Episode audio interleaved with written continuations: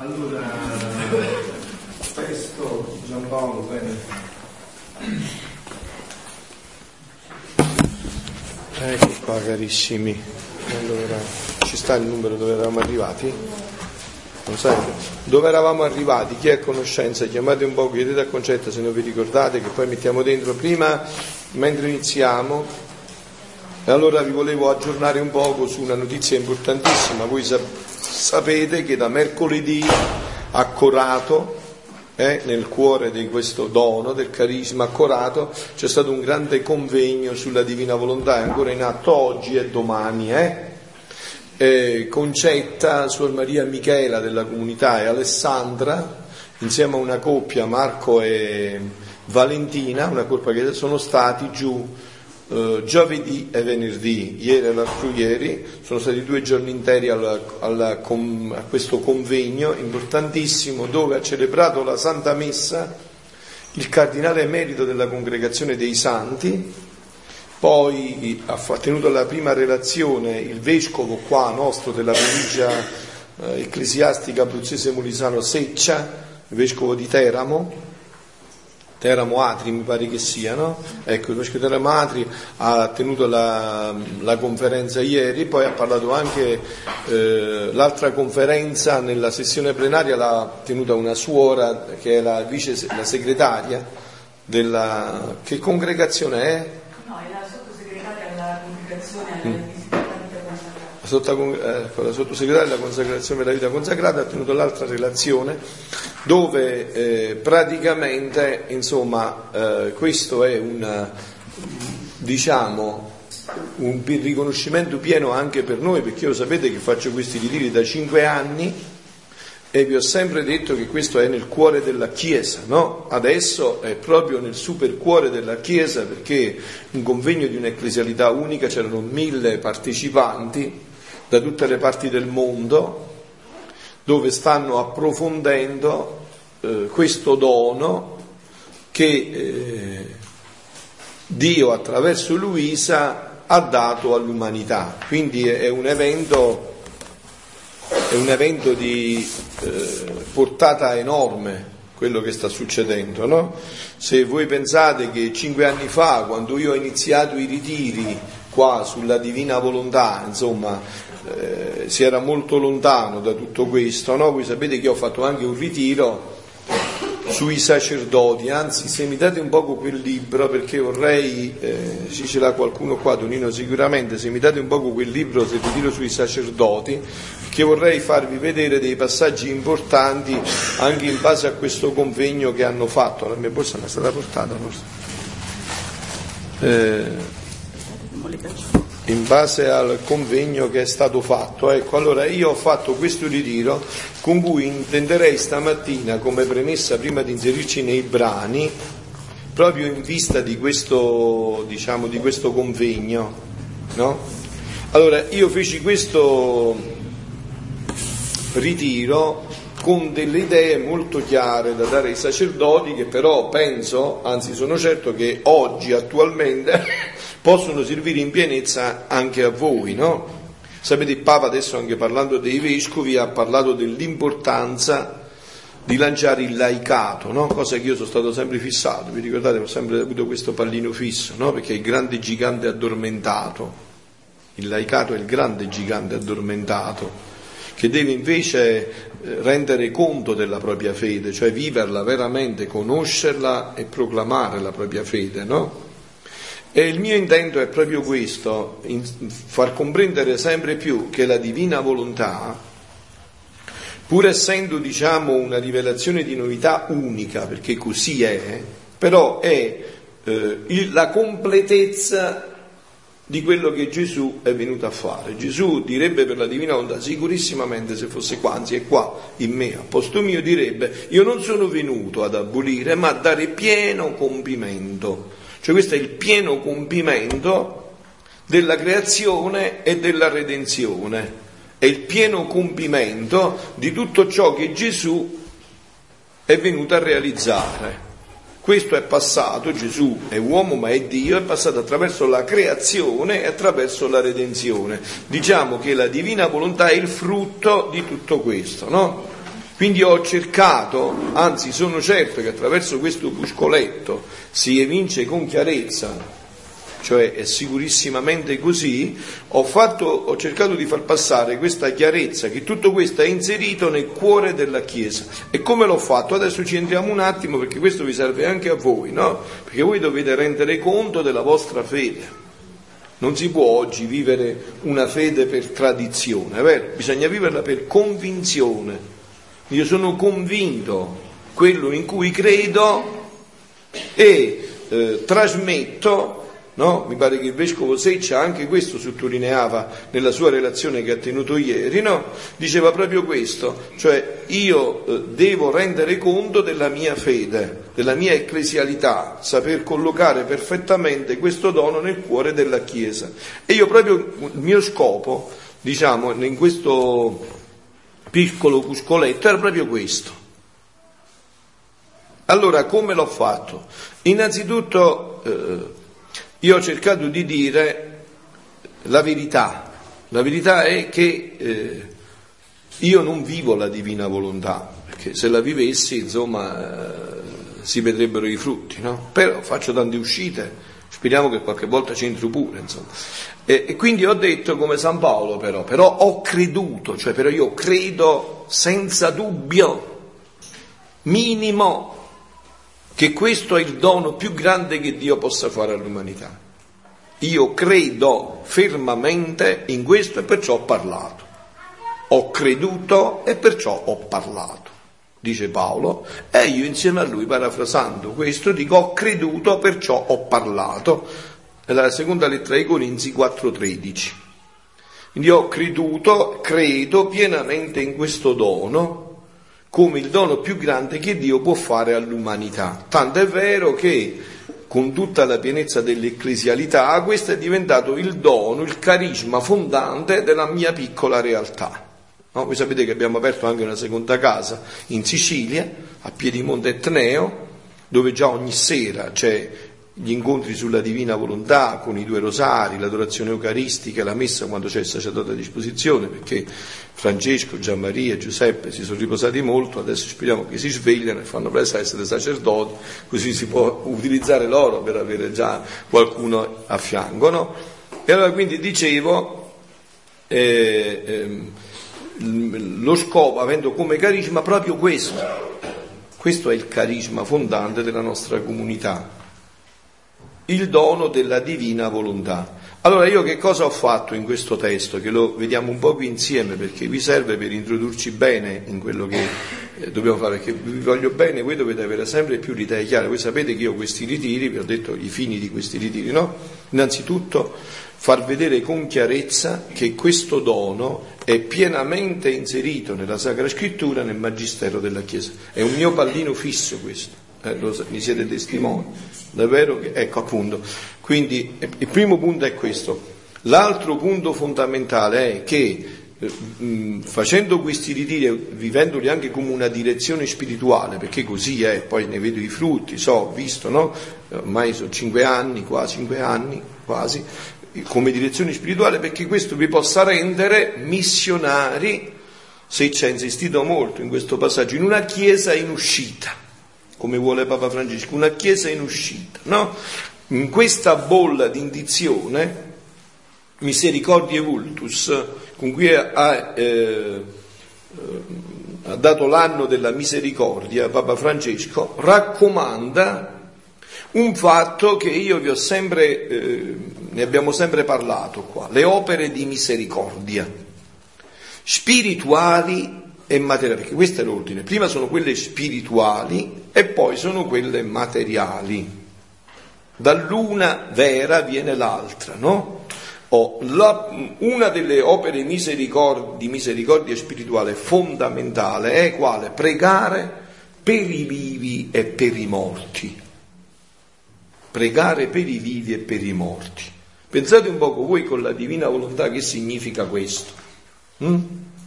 Pregare per i vivi e per i morti, quindi diventare missionari, una chiesa in uscita che appunto formandosi profondamente e seriamente in questi ritiri diventa una chiesa che diventa dono ai fratelli. Ok, allora quindi Il mio passaggio fondamentale è stato questo, cercare di far vedere benissimo a tutti, anche ai vescovi, a chi li vuole vedere, che tutto questo è nel cuore della Chiesa. E come ho fatto? Che cosa ho detto in questo testo?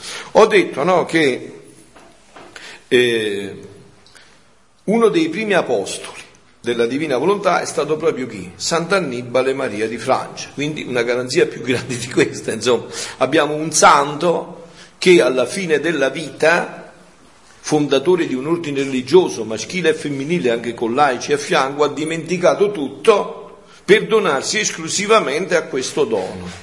Se Sant'Annibale Maria di Francia, dicevo, si ritiene un bambino nella scienza della divina volontà, dicevo io per me, tanto più io sono consapevole che non sono neanche un bambino in questa scienza del divin volere.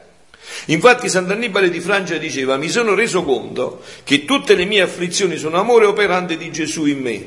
I miei consigli e suggerimenti mi riempiono di conforto, ma io ancora sono un bambino in questa scienza della divina volontà. La ringrazio assai dell'animo che mi dà, sta scrivendo a Luisa.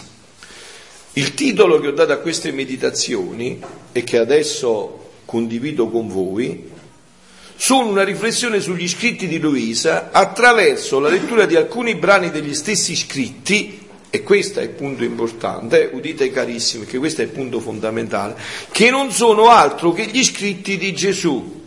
E questo per me è di fondamentale importanza.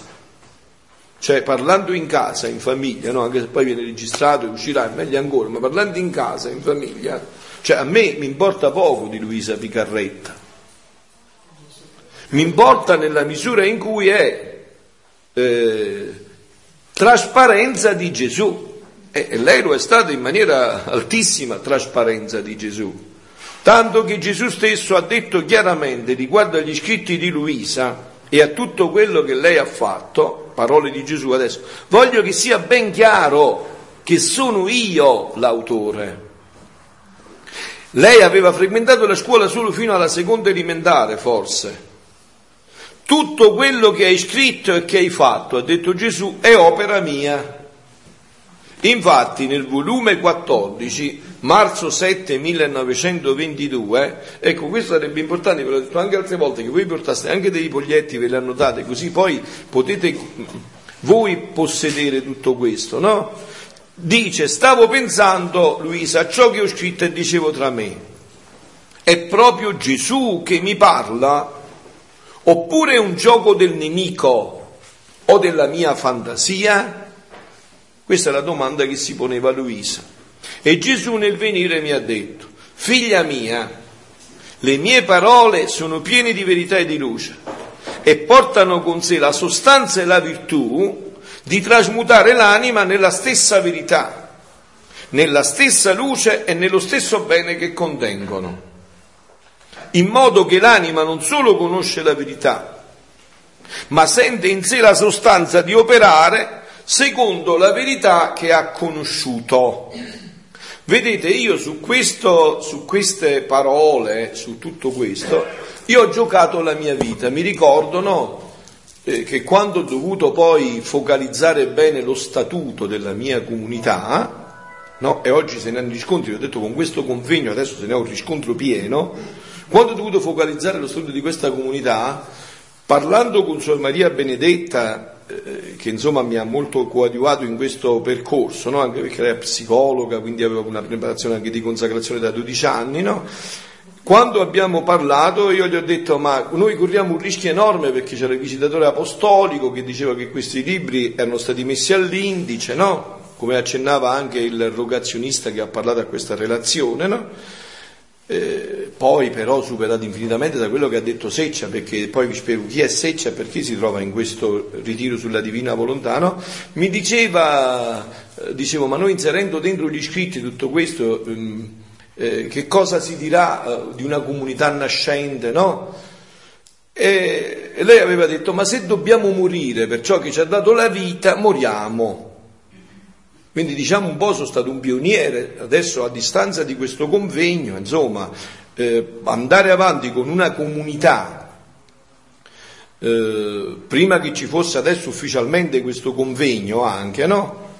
E poi però che cosa era successo? Eh, Perciò è importante che voi sapete, perché ve l'ho detto, ve l'ho detto già tante volte, vero? che io amo la Chiesa più di Gesù e di Maria. Se avete l'idea è chiara. Cioè, a me non mi interessa, la Chiesa più di Gesù e di Maria, ma non a chiacchiere, quei fatti, insomma, che c'è entrata dentro già la vita, no?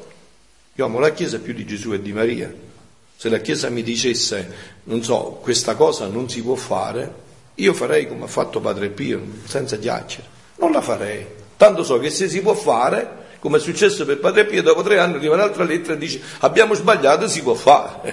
Perché è lo Spirito Santo che guida la Chiesa, non è che si può uscire di là, capito? Dopo arriva un'altra lettera che ti dice guarda, è, una cosa che si può fare, l'abbiamo capito dopo, si può fare, no? Allora, quindi dicevo, il mio vescovo di allora, perché adesso è cambiato, il mio vescovo di allora volendo andare fino in fondo in questa faccenda, ha scritto alla congregazione per la dottrina della fede. Sapete vero chi era la congregazione per la dottrina della fede? No, era quella che precedentemente si chiamava Sant'Uffizio, che metteva all'indice i libri che eh, si ritenevano eretici o erano eretici, no? Dove sono stati libri anche di Santa Faustina, sono stati libri di, eh, di Luisa e tanti altri, insomma, no? anche del, mi sfugge il nome di questo nuovo santo che stanno facendo? Don Dulindo, sì, non, non, però c'è l'altro che hanno iniziato adesso, beh, mi sfugge il nome, poi mi verrà della, da causa di beatificazione che ha citato anche il Papa, perché l'avevano tanto contrastato questo grande pensatore. No, no, no, questo grande del nord, un, un santo, un grande pensatore, Teilhard de Chardin no? Teilhard de Chardin, mi pare che sia l'altro, mi ricordo bene il nome adesso, non è de Chardin, aveva utilizzato la teoria di Teilhard, vabbè, comunque insomma, praticamente il Santo Ufficio, la Congregazione per la Dottrina della Fede, vigila sulla, uh, sulla morale e sulla fede della, di, di questo, perciò se volete farvi santi subito, non scrivete, perché se scrivete passa il tempo, insomma, capito? Cioè se infatti voi vedete per esempio, no? Non so, per esempio sapete che San Bio da Pietralcina ci è voluto molti anni per farlo santo, anche se l'odore di santità si sentiva pure in mezzo alla strada. Perché? Perché avendo scritto hanno dovuto esaminare tutti gli scritti. Quando ci sono gli scritti, la Chiesa prima di eh, proclamare santo chi ha scritto ha il dovere morale di esaminare tutti gli scritti e di vedere che in questi scritti non c'è niente di contrario alla dottrina cattolica. No? Allora il mio vescovo volle che si scrivesse alla dottrina per la fede. Vescovo rittissimo, con una grande profondità di coscienza e quando gli arrivò la, la risposta, con la sua chiarezza, con la sua vera coscienza, me la portò e in questa lettera c'era scritto testualmente che i testi di Luisa erano già stati esaminati e non era stato trovato nulla di contrario alla dottrina cattolica. Quindi sicuramente si potevano inserire nello statuto di una comunità.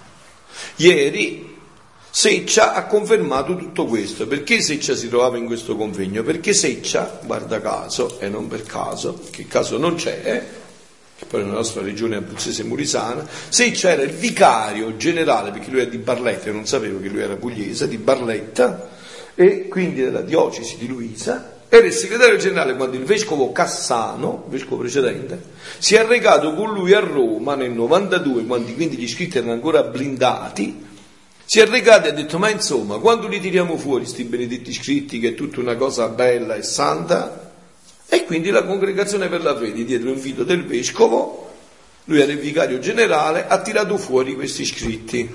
Come?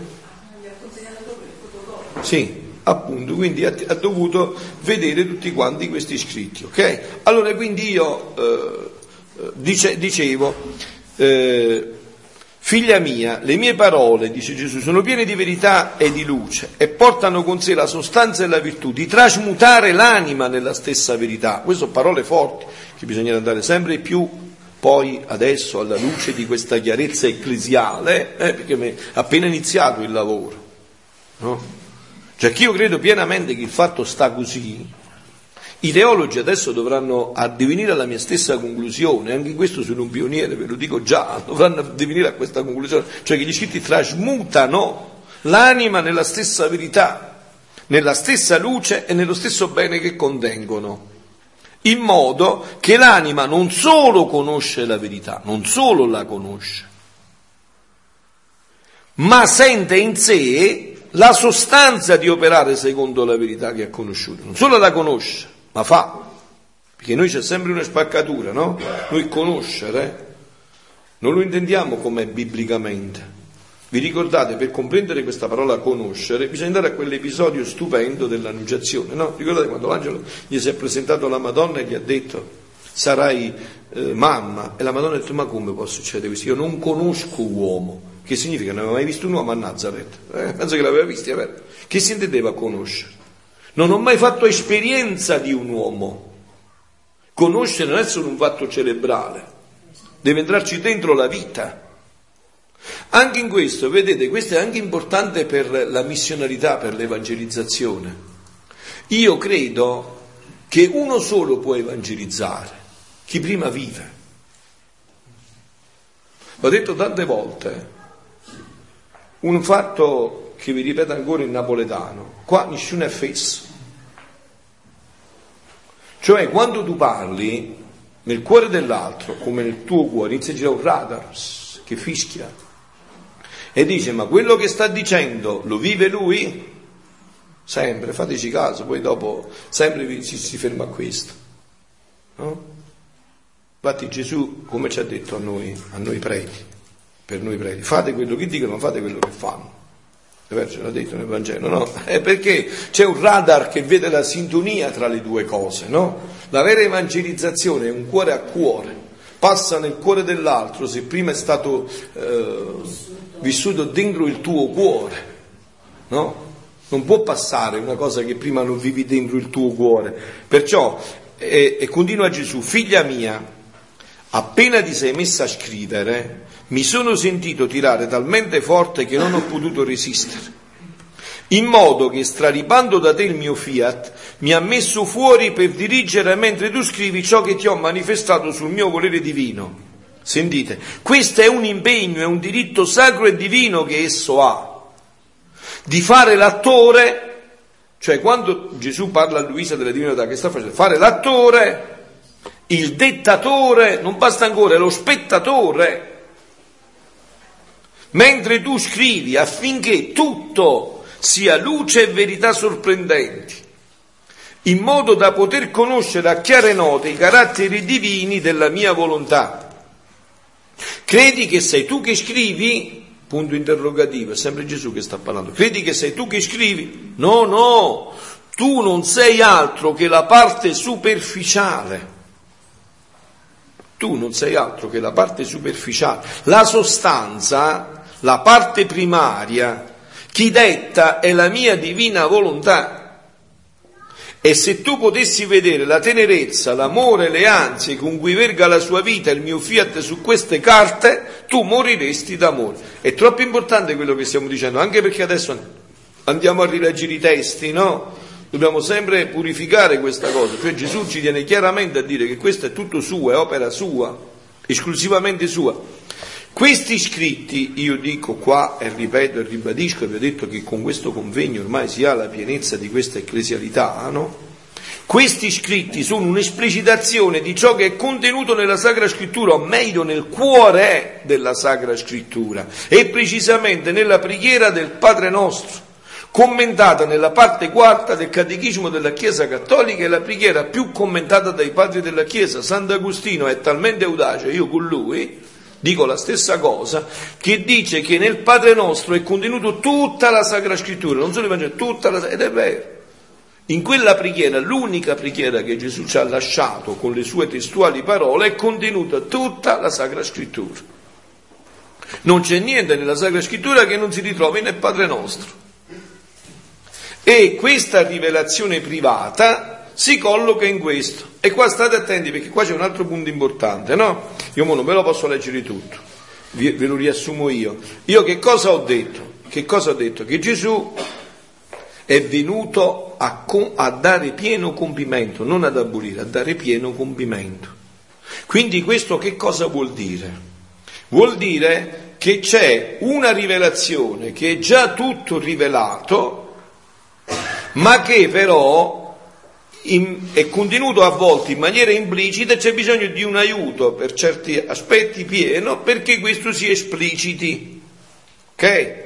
Allora, questo prima di tutto lo dice un, eh, un santo che parla proprio di questo, lo chiama lo sviluppo del dogma, è contenuto in questo libricino, si chiama San Vincenzo dell'Ernis.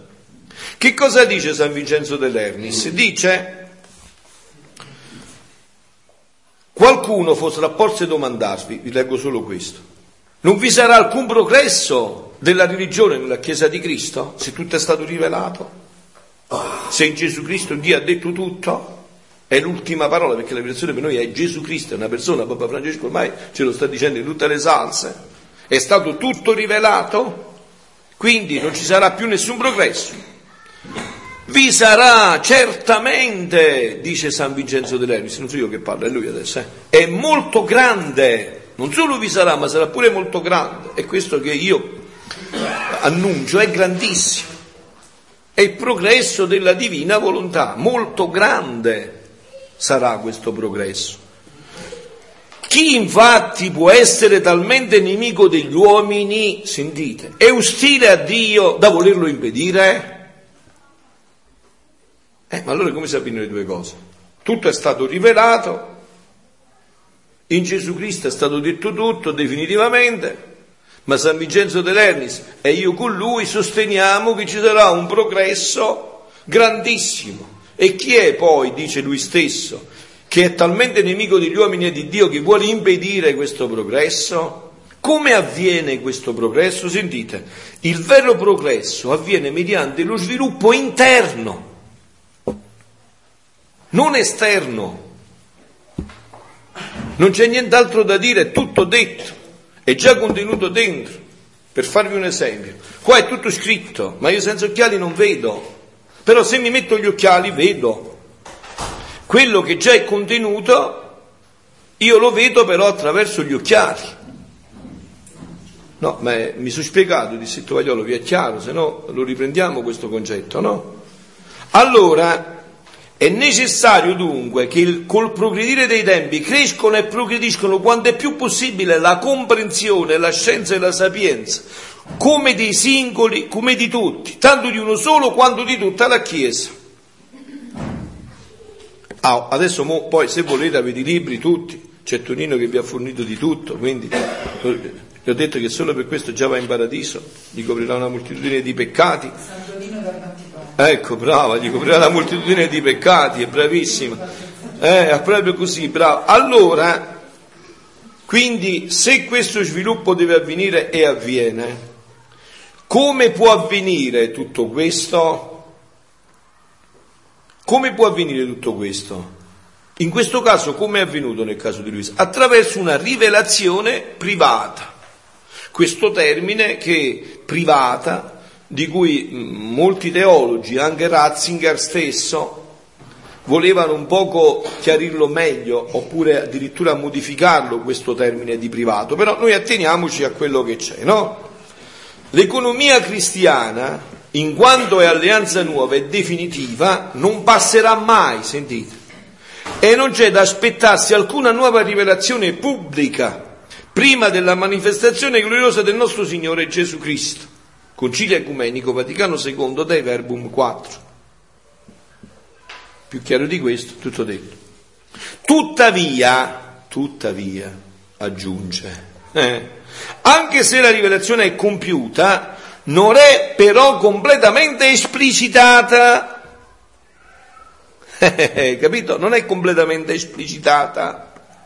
Toccherà alla fede cristiana coglierne gradualmente tutta la portata nel corso dei secoli. In questo articolo del Catechismo della Chiesa Cattolica numero 66, ve lo potete vedere, in questo articolo si svela il dinamismo della rivelazione pubblica, la quale si esplicita progressivamente se da un lato questo articolo riferisce che Gesù ci ha rivelato tutto quello che abbiamo bisogno per la salvezza, per cui non ci si deve aspettare nessun'altra rivelazione pubblica, la rivelazione pubblica si chiama depositum fidei, il deposito della fede, quella è intoccabile, sta tutto fatto. Dall'altro lato afferma che non tutto nella rivelazione pubblica di Cristo ci è stato rivelato esplicitamente, è contenuto implicitamente, ma non è stato rivelato esplicitamente. Per quanto riguarda la dottrina di Gesù, non esplicitamente rivelata, riporto le sue parole, io mi sto eh, appoggiando su un articolo stupendo di un grande teologo, padre Josef Iannuzzi, che è un dottore in dommatica e ha fatto adesso una tesi di 750 pagine su Luisa, quindi cioè, è una figura grandissima, io l'ho avuto a fare ridire di una profondità unica, insomma, e di una dottrina stupenda, perfetta. Tutto, di, per quanto riguarda la dottrina di Gesù, tanto è vero che la sua tesi ha superato i più grandi eh, professori della Gregoriana, o a Gregoriana, cioè non so se mi spiego, proprio il caso di dirlo stavolta, non so se mi spiego, insomma. Eh, per quanto riguarda la dottrina di Gesù, non esplicitamente rivelata, riporto le parole dette ai suoi discepoli prima di lasciare questo mondo. Ho detto, ho ancora molte cose da dirvi, ma per ora non siete capaci di portarne il peso. Quando però verrà lo Spirito di verità, egli vi insegnerà tutta la verità, la verità tutta intera. Giovanni 16, 12. I documenti della Chiesa dei passati duemila anni testimoniano ulteriormente la continua e crescente esplicitazione, cioè il dispiegarsi della rivelazione pubblica, che è tuttora in corso, è in corso tutto questo adesso. Infatti il convegno a Corato che stanno facendo stamattina è testimonianza di questo. È proprio questo, è tutto in corso. Non dichiarano mai che la rivelazione è finita o terminata con Cristo, non è finita o terminata ma piuttosto che la rivelazione pubblica di Cristo è completa, non finita o terminata. È completa, certo, eh, non c'è dubbio, Gesù Cristo è tutto, è stato detto tutto. Solo Gesù Cristo è la via, la verità e la vita. In Gesù Cristo Dio, dice San Giovanni della Croce, non deve aggiungere più nulla, ha parlato definitivamente. Ma non è finita, è completa. Sfortunatamente, vabbè, qua salto questo punto, questa è una delle molte ragioni, eh, va bene, volevo parlare appunto, questa è una delle molte ragioni per cui le persone private della Chiesa non essenziali per la nostra salvezza, tuttavia valide per la nostra santificazione, le persone private, non eh, essenziali per la nostra salvezza, ma valide per la nostra santificazione, sono importanti oggi. Essi costituiscono la continua e crescente esplicitazione della rivelazione pubblica di Cristo. La prima domanda, vi ho detto che la Chiesa si pone in caso di una rivelazione privata, qual è? Dove questo è contenuto? Nella Sacra Scrittura? E in questo caso proprio nel cuore della Sacra Scrittura, nel Padre nostro. Dove questo è contenuto? Io questo ho dimostrato attraverso questo opuscolo. Questo che è frutto di questo perché convegno, almeno io ho ascoltato che sta in streaming, no? Ho ascoltato alcune eh, conferenze, io ho visto che lo scopo principale che loro vogliono fare è proprio questo che sta scritto qua. Cioè, vogliono far vedere a tutta la Chiesa che questo è tutto chiaro e tutto contenuto nel cuore della Chiesa. La loro importanza è testimoniata dalle conseguenze spirituali che ne sarebbero rilevate alla Chiesa se l'avessero ignorate. Eh? Carissimi, se la Chiesa avesse ignorato le rivelazioni private a Santa Margherita Maria Lacoque, noi avremmo oggi i primi, i primi nove venerdì che si fanno in tutte le parrocchie. Eh? Non le avremmo. Benissimo, quindi non le avremmo. Se fosse state ignorate le rivelazioni private fatte a Santa Faustina, avremmo avuto la festa della Divina Misericordia con l'indulgenza plenaria delle pene? No, non l'avremmo avuto se fossero state ignorate. Dice, ma il culto al Sacro Cuore di Gesù è tutto contenuto nella Bibbia. Bravissimo. E quindi queste sante, con le loro rivelazioni avute da Gesù, lo hanno esplicitato quello che c'era già contenuto, ma che noi non avevamo visto. Perché non avevamo gli occhiali. Poi Dio ha mandato a Santa Faustina, Santa Margherita con gli occhiali, e loro hanno visto quello che noi senza occhiali non vedevamo gli ha dato un paio di occhiali lui, il Padre Eterno, e gli ha fatto vedere tutto. Oh, allora, i teologi rinomati, questo è un articolo sempre di Padre Joseph, eh?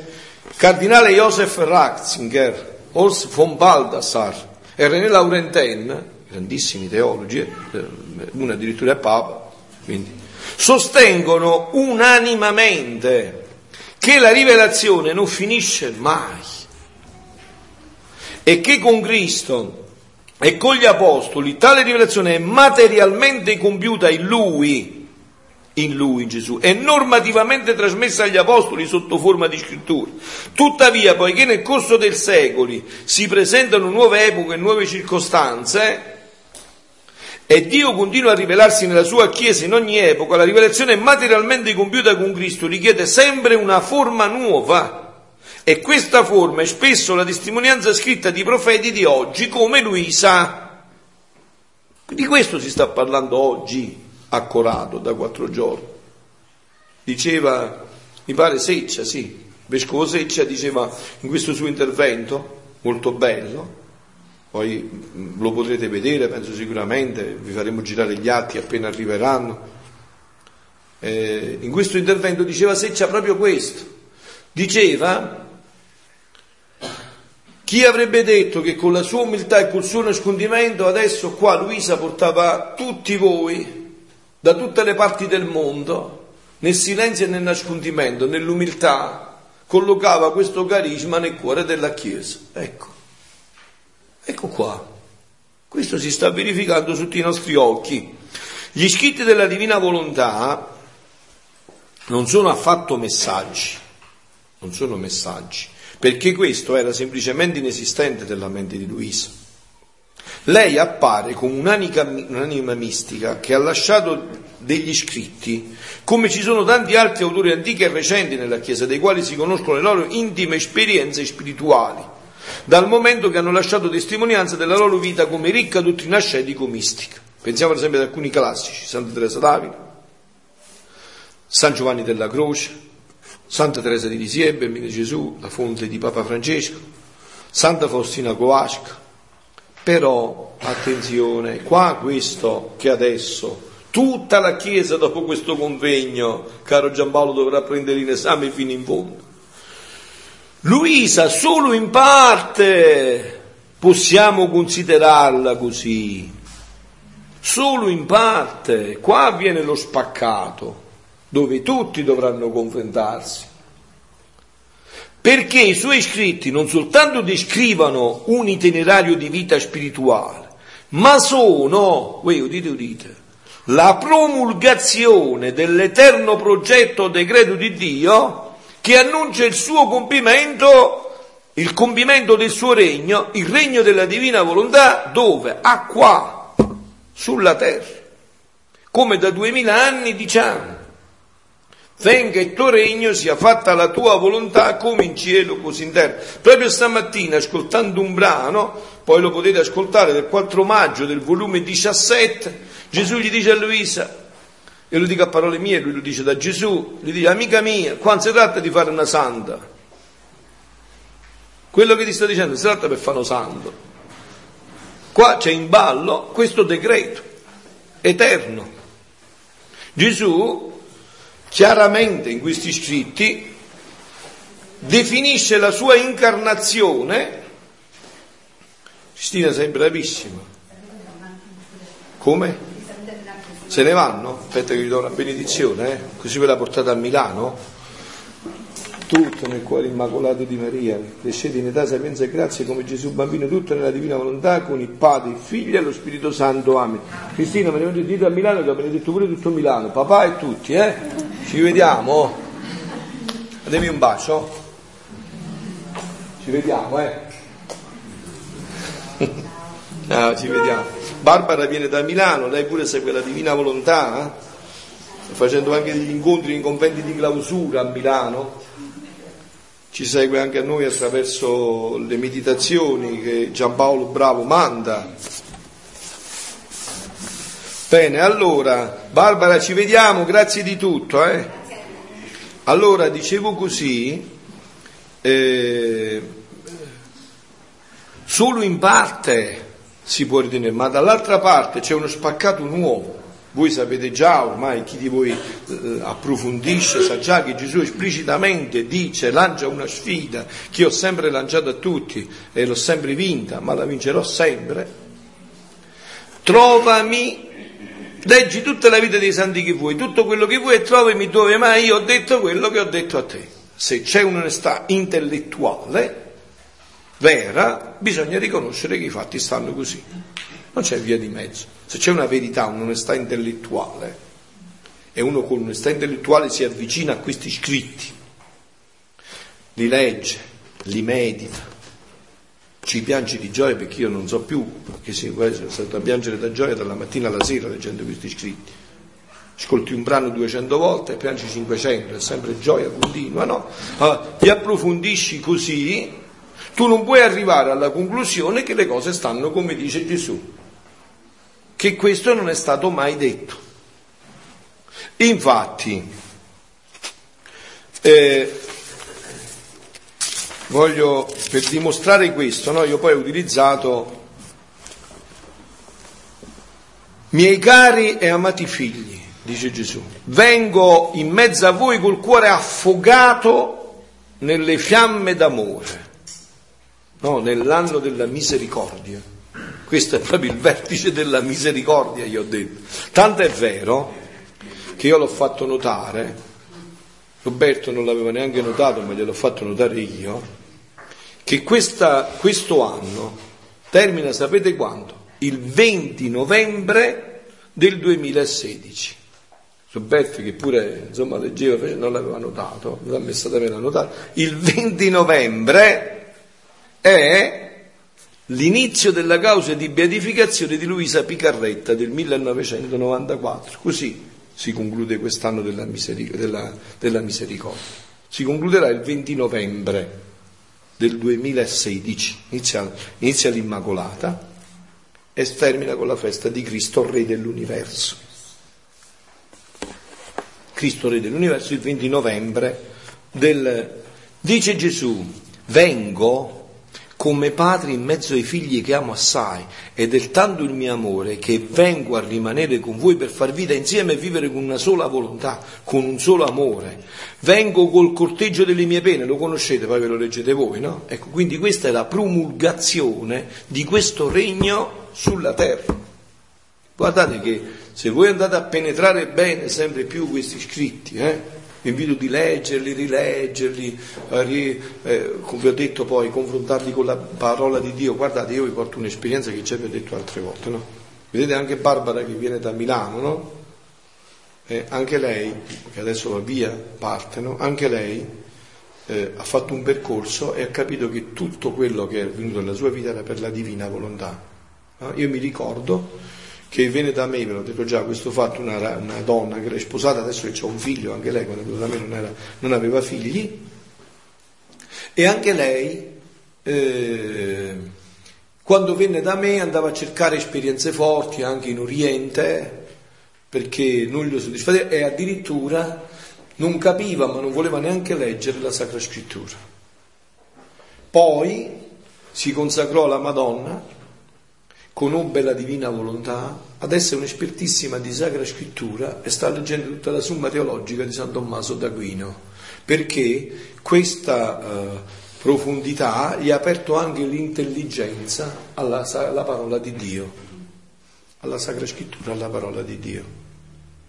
Quindi eh, questi scritti questi scritti sono, lo ripeto ancora, perché voglio che questo sia proprio chiarissimo dentro di noi, sono la completezza di tutto quello che Gesù ha fatto. Vi stavo dicendo, Gesù stesso qua, in questi scritti, dice che l'incarnazione, sapete però che l'incarnazione è il mistero più grande della nostra fede, insieme alla Santissima Trinità, no? I due misteri più grandi della nostra fede, quali sono? Passione, morte e risurrezione del Signore Gesù Cristo, quindi l'incarnazione e la Santissima Trinità, no? Mistero della fede, io ho detto già questa cosa che significa, mistero non è una cosa così campata in aria, è qualcosa che supera l'intelligenza, cioè l'intelligenza, diceva Blaise Pascal, il più grande atto dell'intelligenza è riconoscere che ci sono un'infinità di cose che la superano, dove tu ci devi arrivare con l'altra ala, che è la fede, è la fede, no? Allora, eh, Gesù dice che la sua incarnazione era una opera in due atti. Mm? C'è stato teatro qualche volta voi? Io no, però so che si fanno le opere magari in due atti. Eh? C'è il primo atto e il secondo atto, benissimo.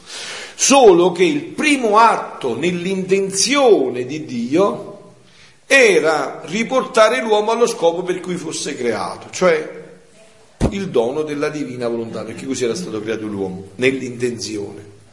Ma già che quando si è incarnato ha trovato l'uomo cieco, storpio, zoppo, ammalato, ha dovuto invertire il fatto. Il primo atto è la redenzione.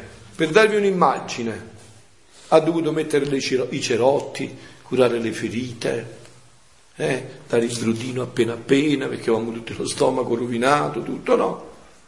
Ma per raggiungere il fine, lo scopo e l'ordine per cui l'uomo è stato creato. Quindi adesso questo è il secondo atto, la realizzazione piena di tutto questo. Questo è il secondo atto, la realizzazione di tutto questo. Quindi questo convegno che si sta svolgendo è una chiarezza enorme di tutto questo, tanto è vero che la relazione che ha tenuto il vescovo Seccia dice proprio questo, il vivere nel divin volere come vita nella Chiesa. Questo adesso sta a noi, già che noi siamo partiti con molto anticipo, grazie a Dio. Siamo partiti con molto anticipo. E adesso abbiamo a suffragio di tutto questo anche la pratica, con questa bolla che vi ho detto mette in grande risalto quello che noi avevamo un poco dimenticato, le opere di misericordia, un bel poco, spirituale e materiale. Allora, come opera di misericordia spirituale, è vero, voi vi ricordate, voi sapete che adesso che cosa sta avvenendo in tutto l'universo? Eh? Noi stiamo pregando per quell'uomo Adamo che nacque e fino all'ultimo uomo che nascerà. Stiamo adesso salvando il giovane che si vuole suicidare, l'anziano che non ce la fa a portare il peso della croce. Stiamo facendo la più grande opera di misericordia spirituale. Stiamo pregando per l'altra opera di misericordia spirituale, per tutte le anime del purgatorio, per i defunti. Tutti e stiamo accrescendo la gloria accidentale di tutti i santi e gli angeli in paradiso, perché noi stiamo facendo degli atti divini che sono come eterni, immensi, infiniti, onnipotenti onniveggenti, perché sono divini, non si appartengono a noi. Nel momento in cui tu, conoscendo questo che Gesù ha rivelato a Luisa, ci credi e ti metti in questo flutto, l'atto non è più tuo, è di Dio. Tu non, non puoi fare più nulla con quell'atto. Tu puoi uscire dalla divina volontà, ma quegli atti non usciranno mai più. Resteranno là. Quando Adamo è uscito dalla divina volontà, Adamo è uscito, ma gli atti sono rimasti. E state attenti che Gesù eh, rivela in questi scritti che questi atti, come a noi è passato il peccato originale, sono passati anche questi atti, come è passato il peccato originale, così sono passati questi atti della divina volontà nella nostra vita.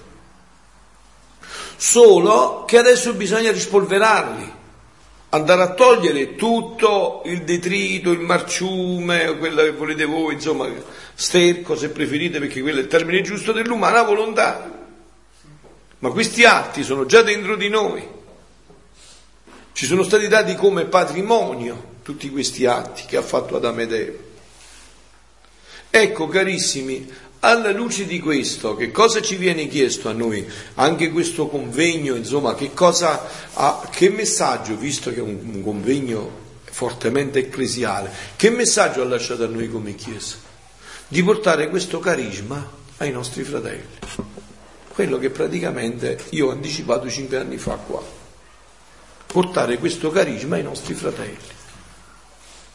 Portarlo, adesso è giunto il tempo, ed è questo, in cui ognuno di noi diventi chiesa in uscita. No? Non possiamo tenerci questo nel nostro orto o essere un gruppicino, no? Abbiamo il dovere morale di far conoscere tutto questo all'umanità. Quindi sveglia, non c'è tempo per dormire. E questo va, può essere, anzi, alla luce di questa misericordia vultus di Papa Francesco, può essere veicolato in questo mondo dalle opere di misericordia spirituale e materiale. Mentre, mentre io vedo, vedi che qua ci stanno scritte le opere di misericordia spirituale e corporale, prendemene un poco, vedi dove sta. Possiamo mediarle attraverso le opere di misericordia spirituale e corporale. Vedete, anche nel mio caso, no? Ah, ecco, bravo, brava, bravissimo. Ecco qua. Il mio desiderio è vivo il desiderio che il popolo cristiano rifletta durante il giubileo sulle opere di misericordia corporale e spirituale, vivo desiderio del Papa, e noi ci siamo pienamente dentro. Sarà un modo per risvegliare la nostra coscienza, spesso assopita davanti al dramma della povertà, e per entrare sempre più nel cuore del Vangelo, dove i poveri sono i privilegiati della misericordia divina. Riscopriamo le opere di misericordia corporale.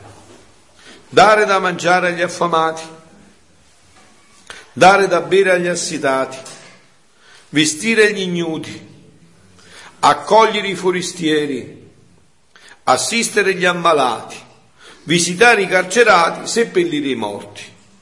Pensate in questo contesto adesso con tutti questi profughi, che grande grazia potrebbe essere, no? Se voi mi aiutaste un poco, no? anziché stare nelle vostre case, veniste nelle mie, vi do le case io e iniziate ad ospitare voi questi e a dire della divina volontà. Vedete, per esempio, no?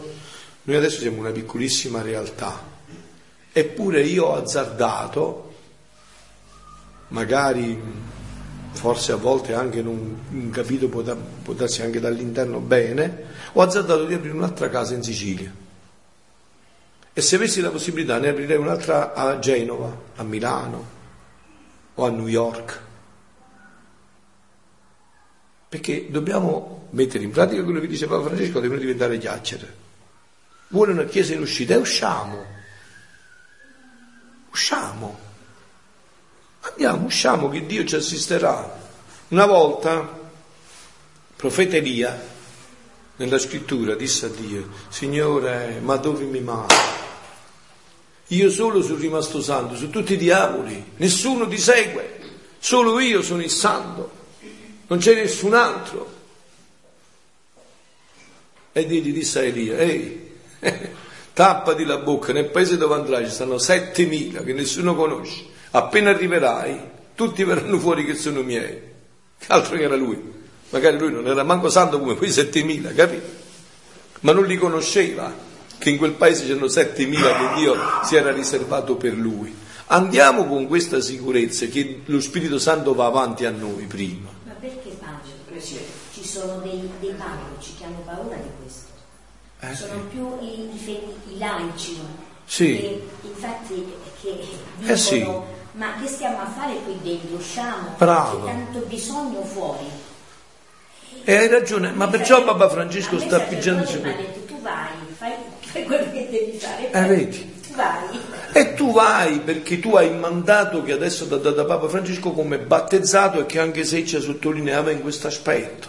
Apriamo noi queste porte nuove, apriamo noi. Che fanno? Eh sì. Eh. Perciò come? Appunto, facciamo le altre opere di misericordia, bravissimo che lei dice, perché adesso queste sono le opere di misericordia corporale e non dimentichiamo, dice il Papa, quindi c'è un passaggio e non dimentichiamo le opere di misericordia spirituale. Consigliare i dubbiosi, insegnare gli ignoranti. Abbiamo dimenticato queste cose. Infatti io, appena mi libererò della parrocchia e potrò ritornare al mio ministero che ho fatto prima, fino a pochi anni fa, metterò scritto proprio questo, che io mi metto a disposizione per questo, per consigliare i dubbiosi,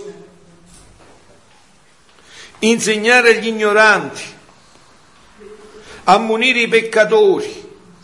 Adesso faccio un esempio tra lo scherzo e il vero, no? Per esempio quando ho conosciuto a Franca, a Vidulano, Franca non sapeva fare neanche bene la croce, la faceva con la mano sinistra, non sapeva neanche bene che cos'era la croce, capito? Eh, sono passati vent'anni, ma non la facevi più, eh, appunto. Consigliare i dubbiosi, insegnare agli ignoranti, ammonire i peccatori, consolare gli afflitti, perdonare le offese, sopportare pazientemente le persone moleste, avete sopportato Giovanni, e pregare Dio per i vivi e per i morti. Eh, me l'ho vista di fronte e mi ha ispirato. Non c'è scritto andare a girare il coltello nella pianta. Ah, pregare Dio per i vivi e per i morti. Capite che splendore? Che cosa viene messo attraverso questa bolla nelle mani dei figli della divina volontà? Un tesoro inestimabile. Vedete come Dio parla proprio in quest'anno della vita consacrata viene anche questo convegno. Pensate che il rogazionista che parlava della divina volontà, lo storico, no? Cioè significa l'ordine che ha fondato Sant'Annibale Maria di Francia, lui era uno di questi, no? Diceva che proprio adesso, nel 2000, nel 2015, passano 100 anni da quando Sant'Annibale Maria di Francia a Napoli, perché non sapevo che Sant'Annibale Maria di Francia era napoletano e siciliano insieme. Eh, eh, eh, fatto un dove raccolgono tutti Bravo, sì, la stessa cosa che poi ho fatto a Messina. Tanto devoto a Sant'Annibale Maria di Eh, beh, sì. conosciuto la divina volontà. Hai visto? Sant'Annibale Maria di Francia aveva pubblicato per la prima volta le ore della passione a Napoli, proprio diceva in questi giorni in cui si stanno facendo il convegno di cento anni fa. Capito? Di cento anni fa. Come tutto è perfetto nel disegno di Dio. Non c'è nessun caso, non c'è nessuna coincidenza, è tutto Dio incidenza. La coincidenza non esiste proprio, è tutto Dio incidenza. Solo che siamo noi che dobbiamo saper leggere questi segni, no? E quindi il Papa ci invita. Non possiamo sfuggire alle parole del Signore, in base ad esse saremo giudicati, se avremo dato da mangiare a chi ha fame e da bere a chi ha sete, se avremo accolto il forestiero e vestito chi è nudo, se avremo avuto tempo per stare con chi è malato e prigioniero. Ugualmente ci era chiesto se avremo aiutato a uscire dal dubbio che fa cadere nella paura e che spesso è fonte di solitudine. Se saremo stati capaci di vincere l'ignoranza in cui vivono milioni di persone, soprattutto i bambini, privati dell'aiuto necessario per essere riscattati, se saremo stati vicini a chi è solo e afflitto, se avremo perdonato chi ci offende e respinto ogni forma di rancore e di odio che porta a se avremo avuto pazienza sull'esempio di Dio che è tanto paziente con noi, se infine avremo affidato al Signore nella preghiera i nostri fratelli e sorelle. Carissimi, adesso c'è aperto con questa bolla e dopo questi anni che abbiamo trascorso insieme di ritiro, adesso c'è aperto un campo di apostolato infinito. Però, e qua mi viene il punto fondamentale, no?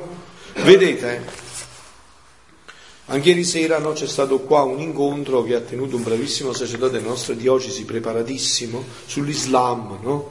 per illuminarci un poco su, questo, su questa fede, l'Islam, no? E diceva queste parole molto forti, molto chiare, che ci si può dialogare davvero con l'altro quando si ha chiara la propria identità. E così è. Tu non puoi dialogare se prima non sai chi sei. Se non hai chiara la tua identità, è inutile che vai a parlare. Sei un venditore di bugie, di chiacchiere. Che vai a dire se non hai chiara la tua identità? Allora, io perché ho voluto questi ritiri? Perché li voglio, li caldeggio fortemente e voglio che però sempre più vi uh, auto, auto, dice, diventate autonomi in tutto questo. Perché se noi abbiamo chiara la nostra identità, noi possiamo portare questo dono ai fratelli. Ho creduto, perciò ho parlato, ho chiara la mia identità. Ho chiaro che cos'è questo dono e che cosa voglio portare nel cuore dei miei fratelli con questo dono. Ecco la vera missionarietà. La chiarezza di tutto questo ci fa diventare missionari subito, immediatamente. Ma voi sapete bene che già adesso, se noi abbiamo un'identità chiara, per esempio stamattina, se io vi facessi una domanda a bruciapelo, chi sta facendo la cosa più grande dell'universo? La stiamo facendo noi. Ma come siamo seduti qua, una bella cappella? Mo Barbara mi diceva che spettacolo qua, vorrei venire ancora, che bello fare i ritiri qua, in paradiso è benissimo. Ma come seduti qua, tutto bello, sistematico? Sì, perché noi stiamo vivendo nella divina volontà. Sì, Roberto, dici, dici. Alza la voce per Roberto perché si sente, bravo. Questo è tutto il lavoro del gender, di spersonalizzare tutti. Così si può fare tutto quello che vuoi, si, si spersonalizza Appunto, proprio questo. Pers- bravissimo. Da che cosa viene questo? Far perdere l'identità e quindi spersonalizzare, non più chiara la tua identità, tu sei niente. Appunto. Questo tanto più, appunto, è perfetto, tanto più nel dialogo, se noi non abbiamo chiaro, per esempio, se qui non, non ci chiariamo sempre più e non godiamo sempre più della gioia infinita di questo dono della divina volontà, per esempio io scoppio dalla gioia, eppure non sono potuto andare con la parrocchia, con tutta una serie di impegni nella comunità, ma io scoppio dalla gioia di questo convegno che si sta facendo, accorato. È meraviglioso che sempre più si conosca questo dono infinito della divina volontà. Bene, adesso però abbiamo fatto questa, volevo soltanto accennare ancora qualcosina per poi introdurci subito negli scritti, no? Allora, dicevo,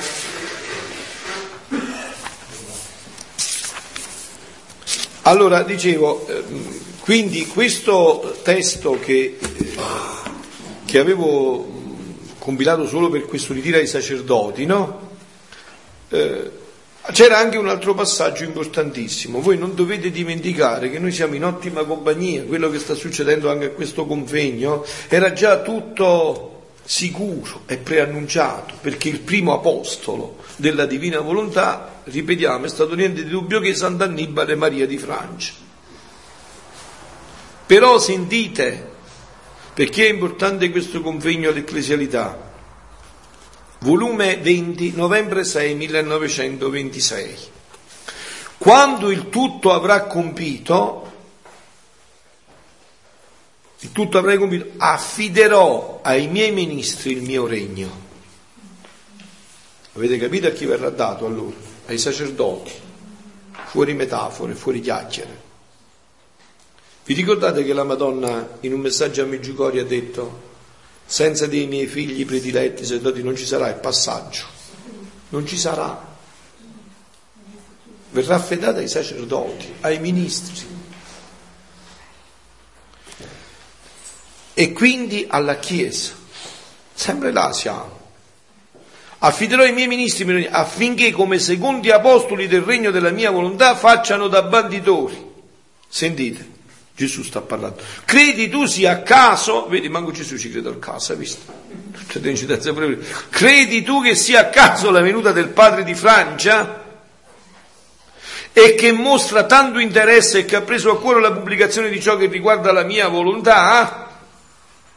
No, no, l'ho disposto io è un atto provvidenziale della suprema volontà, che lo vuole come primo apostolo del fiat divino e banditore suo.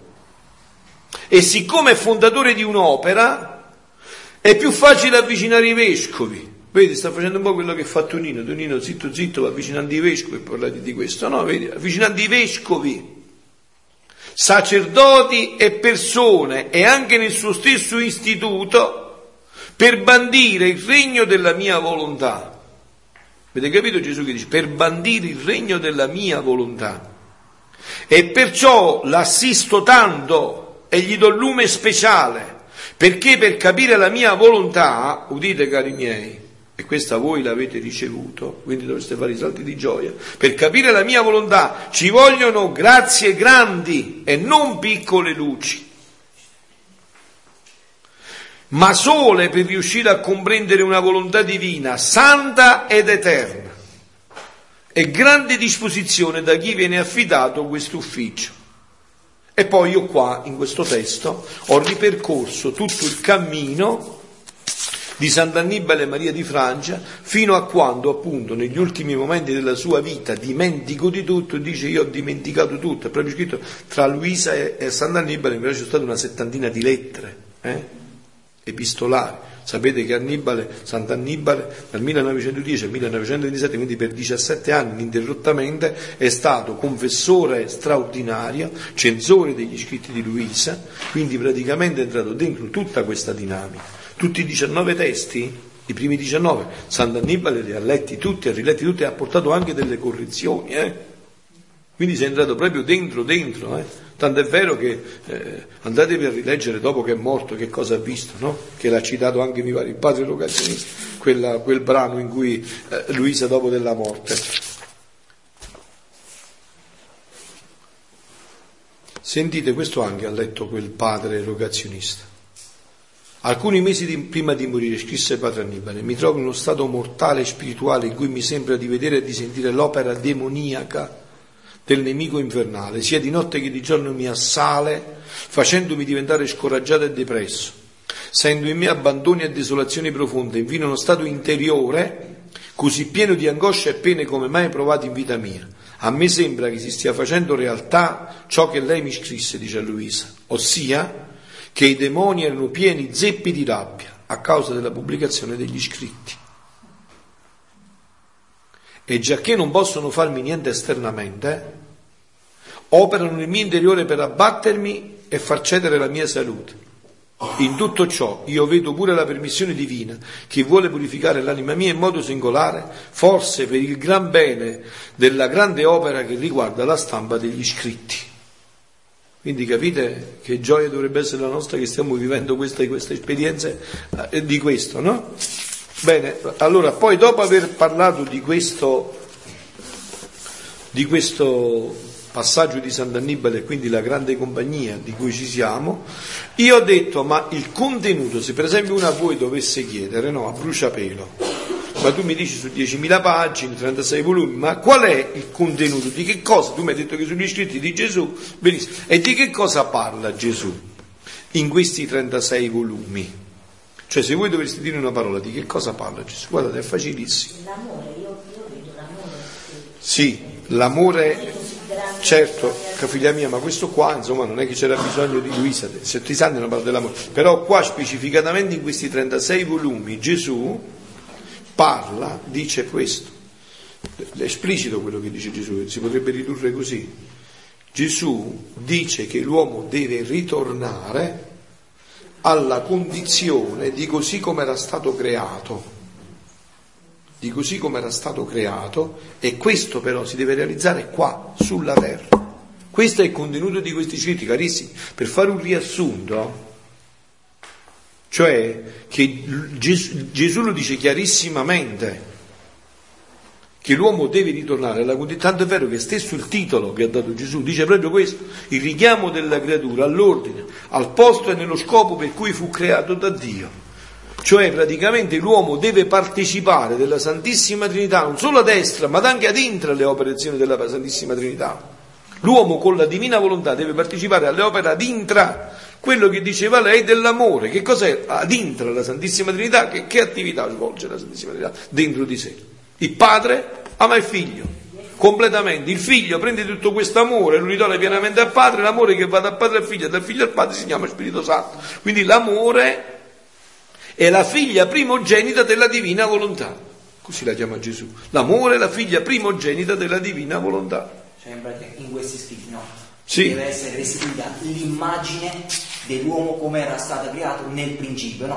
Noi perciò dice quando noi ci fondiamo, ritorniamo a riordinare, perché fondersi e riordinare che cosa significa? Ritornare al principio come l'uomo era stato creato. All'immagine e somiglianza di Cristo. Esatto. Oh, però il passaggio fondamentale anche di questa rivelazione è che questa eh, vita della divina volontà non è solo una vita mistica e di grazia, è una vita reale. Eh? Vi ricordate che ci sono dei brani proprio ad hoc dove Gesù spiega questo? Una vita reale, no? Infatti, che cosa dice Luisa, no? E io, mio amato Gesù, non è una cosa singolare ciò che tu dici, che in chi vive nella tua volontà tu fai vita reale in essa, questo non è stato mai rivelato a nessuno, eh? Non è piuttosto quella vita mistica che tu fai nei cuori che posseggono la tua grazia? È Gesù.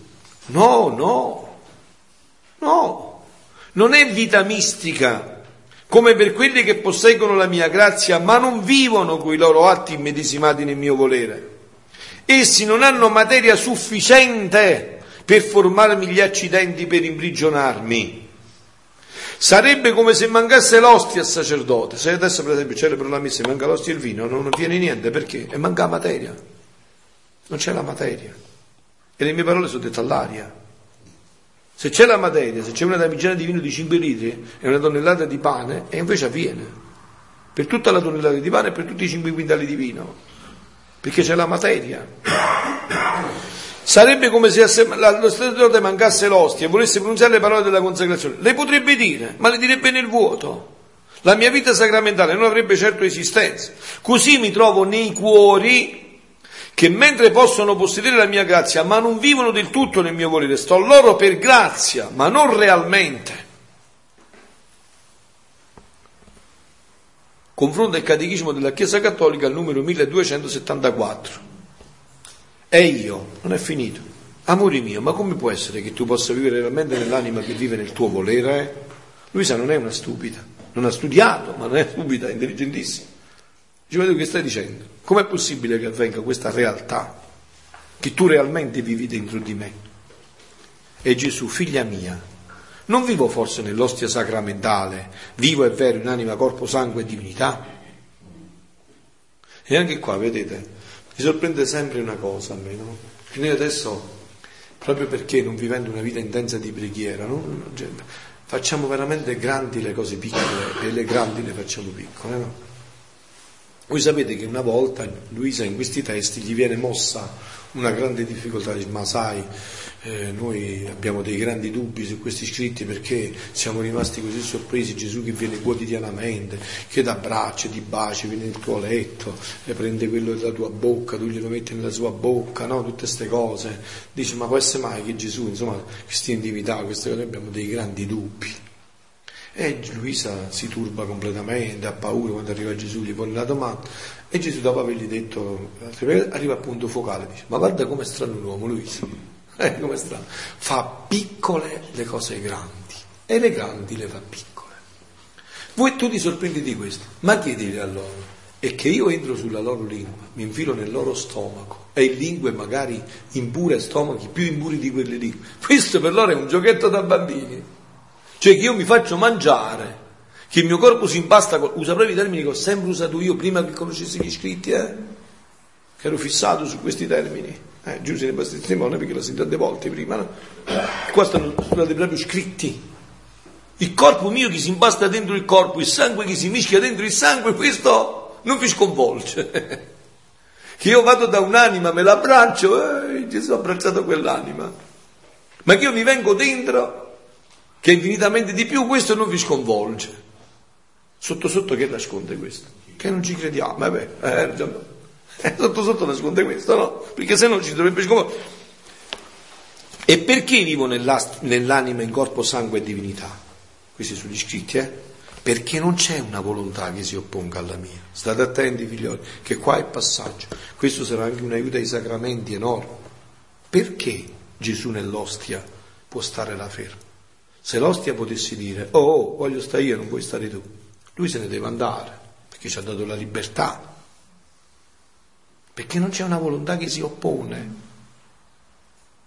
Non c'è una volontà che si oppone. Se io trovassi nell'ostia, lo dice, vedi, una volontà che si opponesse alla mia, io non farei in essa né vita reale né vita perenne, né reale e né perenne. Ed è anche questa la causa per cui gli accidenti sacramentali si consumano quando le creature mi ricevono. Perché si consumano? Perché la nostra volontà vuole agire da sola. E dice, sei venuto, siamo stati un po' insieme, svaligio, devo gestirmi io le cose, se no tu vuoi gestire tu, devo gestire io, guido io, ci penso io, mi arrangio io, non ti preoccupare. E lui si inchina E lui, e lui si inchina e dice ok, perfetto, rispetto la tua volontà. Quando vorrai mi chiami e riverrò. Perché poi lui non si vendica, io mi sarei vendicato, avrei detto non vengo più, invece lui no, hai capito? Lui è amore infinito, quindi poi quando vuoi verrò. Eh, brava.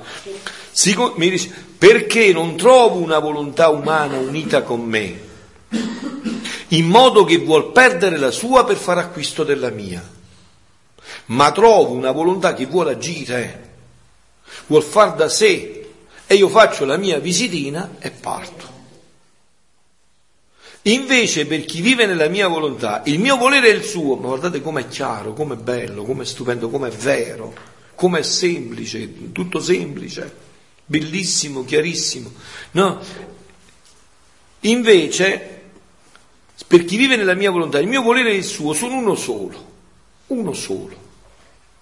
E se lo faccio nell'ostia, molto più lo posso fare in lei molto più che trovo un palpito, un affetto, il mio ricambio e il mio tornaconto, ciò che non trovo nell'ostia.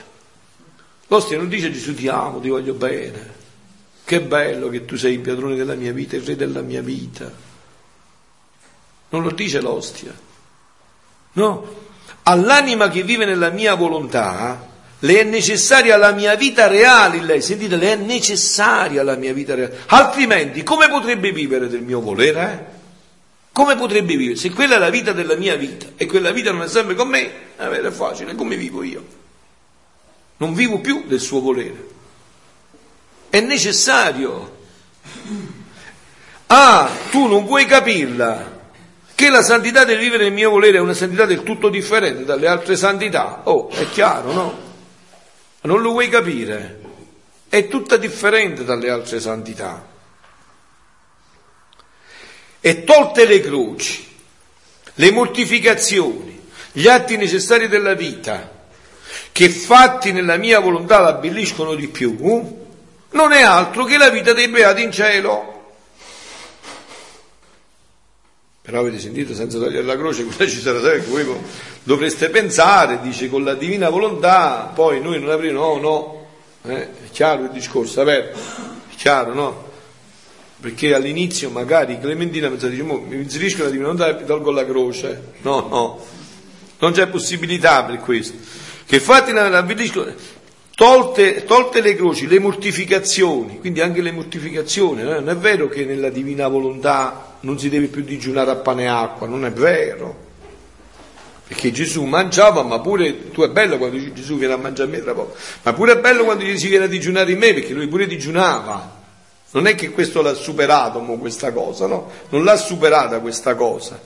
Allora dicevo, eh, questa cosa suona che io non so neanche tu sia. Allora, all'anima che vive nella mia volontà, però forse dopo devi vedere qua se qualcuno della parrocchia, tu hai, hai dato già gli avvisi. Era Padre Celeste. E gliel'hai detto che io stavo facendo il ritiro? Eh, dici Padre Celeste, un Padre Celeste che non sa che io sto facendo il ritiro sulla divina che Padre Celeste è. Eh, non è un Padre Celeste se non sa che sta facendo il Sarà quasi celeste, ma proprio celeste non è. Ah, tu non puoi capirla che la santità del vivere nel mio volere è una santità del tutto differente alle altre santità. E tolte le croci, le mortificazioni e gli atti necessari della vita che fatti nella mia volontà l'abbelliscono di più non è altro che la vita dei beati nel cielo, che siccome vivono del mio volere, in virtù di essi ciascuno mi ha il loro, come se fossi per uno solo. Questa è la bellezza. Capito? Un Gesù per ognuno di noi, personale. Questa è la verità. Quindi non ci saranno invidie, gelosie, capito? Non ci sarà più niente di tutto questo. Non esisterà questo. Per me solo, vivo e vero, non misticamente, ma realmente abitando in loro. E siccome non si potrebbe dire vita di cielo se non avessero il loro com- me come vita propria, e se mancasse anche una piccola particella della mia vita in loro, non sarebbe né completa né perfetta la loro felicità, così per chi vive nel mio volere, non sarebbe né piena né perfetta la mia volontà in lei, perché mancherebbe la mia vita reale che emette questa volontà. È vero che sono tutti prodigi del mio amore, anzi il prodigio dei prodigi, che finora il mio volere ha ritenuto in sé, non era stato detto, l'ha ritenuto in sé Dio, e che ora vuole farlo uscire per giungere allo scopo primiero della creazione dell'uomo, allo scopo primiero della creazione dell'uomo. Questo dicono questi testi. Perciò la mia prima vita reale la voglio formare in te. Chiaramente è chiaro, voi capite che qua dice Luisa in te, avendo già spiegato che questo si era verificato in Adamo ed Eva prima del peccato, ma poi l'hanno dimenticato, ma in chi ha vissuto sempre questa vita reale Gesù? In chi? Cioè questa vita reale è stata sempre vissuta in Maria Santissima dal primo istante del concepimento all'ultimo istante. Quindi voi pensate chi è questa creatura davanti a Dio alla luce anche di questi scritti. Pensate un po'. Infatti il mese mariano, che farò nella mia parrocchia, come ho fatto già, lo farò tutto su questo. Pensate che creatura è questa creatura che ha vissuto solo e sempre così, dal primo istante all'ultimo, all'assunzione in cielo, solo e sempre di vita reale, di divina volontà. Questa è stata la sua vita. Ecco, vedete anche adesso, alla luce di questo, no? Questa Barbara che è venuta, ve lo posso preannunciare, perché lei vuole scrivere un libro, no? Scrive un libro. Scrive un libro. E, e, e, mm, il punto fondamentale eh, che vuol far vedere è proprio che cosa è, per esempio, anche questa divina volontà, come la divina volontà sbarazza tutti i demoni. Infatti, no, nella sesta apparizione a Lourdes, alla grotta di Massabiella, quando Bernardetta stava per avere l'apparizione, apparve il demonio e Bernardetta ebbe paura e guardò un attimo la Madonna. La Madonna, appena vide che Bernadette guardava dal lato dove c'era il demonio, andò a girare la pupilla per andare a vedere. Neanche fece a tempo a girare la pupilla che il demonio si precipitò nel gave e si scaraventò nel più lontano dell'inferno. Perché? Perché c'era questa vita nella divina volontà. Infatti il regno del demonio è cominciato sulla terra da quando c'è stato il peccato, no? Però quando la divinità ritorna sulla terra, loro, il loro regno sarà distrutto perché verrà, non ci sarà più spazio nel, nel nell'Eden divino per il demonio. Questo è. Questo è il regno che distruggerà il regno. Il regno della divina volontà. È il regno che sottrarrà tutto a Satana. Il regno della divina volontà. E dicevo, la consacrazione alla Madonna, vista in questa luce, no?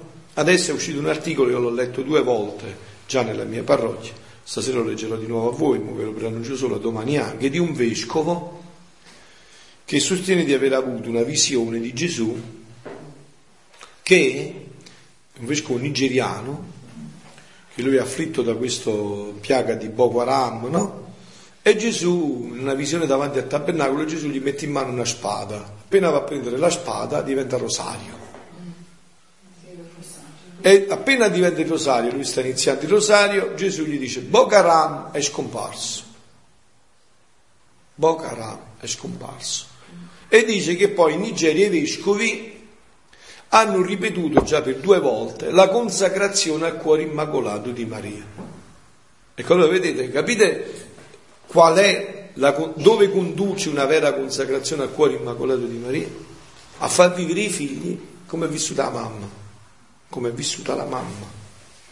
Cioè la mamma è vissuta di divina volontà, la consacrazione al cuore immacolato di Maria porta alla vita nella divina volontà porta alla vita nella divina volontà. Questo fa la differenza, no? Sì. Tra il gioco d'azzardo fallito in Adamo e quello riuscito in Maria, perché quando Dio creò Adamo, no? Fu un gioco d'azzardo, però allora andò a fallire, no? E quindi, pote- essendo un gioco divino, poteva e doveva rifarsi, e questo lo fece in Maria, quindi mise in deposito in lei tutti i suoi beni che lei ha ha fatto suoi le amati, l'ha riparato e prepara il cibo per tutte le umane generazioni. Quindi in Maria è stato vinto questo gioco di azzardo e verrà ancora, come si dice, eh, più eh, fatto conoscere amato in, attraverso Luisa, attraverso, eh, eh a noi nel, quando sarà.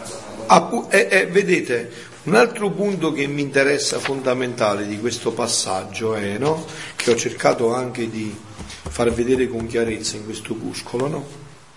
Voi state sentendo, state partecipando a messa oppure leggete il messarino questi giorni, no? Avete sentito come Gesù ieri sera ha detto, se non mangiate la mia carne e non bevete il mio sangue, un discorso concreto, carne, sangue, non è perché io, eh, come Papa Francesco, no?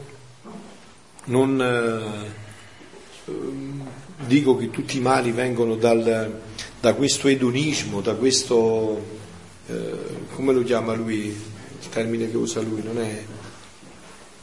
Papa Francesco usa il termine di questa mondanità, no? Però c'è anche l'altro rischio, sapete qual è? Lo spiritualismo. Spiritualismo, pericolosissimo. Lo spiritualismo, chi l'ha detto questo? Lo spiritualismo è pericolosissimo perché i santi tenevano sempre a capo nelle nuvole, ma i piedi ben piantati in terra però. Santa Faustina Croasca nella cucina aveva l'estasi, ma faceva i maccheroni più buoni di tutti, la pasta e fagioli più saporita di tutti. Non è che a capo nelle nuvole ci faceva bruciare la pasta, quello era a capo nelle nuvole, perché c'era una concretezza divina. No? Giovanni nel Vangelo proprio questo sta sottolineando nei confronti degli spiritualisti. Noi diciamo che come la carne, proprio la carne, il sangue, proprio il sangue. E questo, questo, è stato un altro indizio della grandezza per me di questi scritti, perché essendomi formato a queste scuole, no? Io ho detto che avevo anche eh, San Bio, Santa Teresa d'Avila, no? dice Papa Benedetto in una catechesi, parlando di Santa Teresa d'Avila, un altro tema caro alla Santa è la centralità dell'umanità di Cristo, l'umanità. Per Teresa infatti la vita cristiana è relazione personale con Gesù, che culmina nell'unione con Lui per grazia e per amore di imitazione. Un altro aspetto essenziale della dottrina settimanale che volete è la perfezione come aspirazione di tutta la vita cristiana e meta finale della stessa. La standa un'idea molto chiara della pienezza di Cristo vissuta come cristiano. Alla fine del percorso del castello interiore, nell'ultima stanza, Teresa descrive tale pienezza realizzata nella, in abitazione della Trinità nell'unione a Cristo attraverso il mistero della sua umanità. È fondamentale l'umanità di Gesù Cristo. E infatti in questi scritti di Luisa il fondamento del regno della divina volontà dove sta? Nell'umanità di Gesù. Voi capite, noi abbiamo Gesù, in Gesù c'erano due volontà, eh? l'umana e la divina.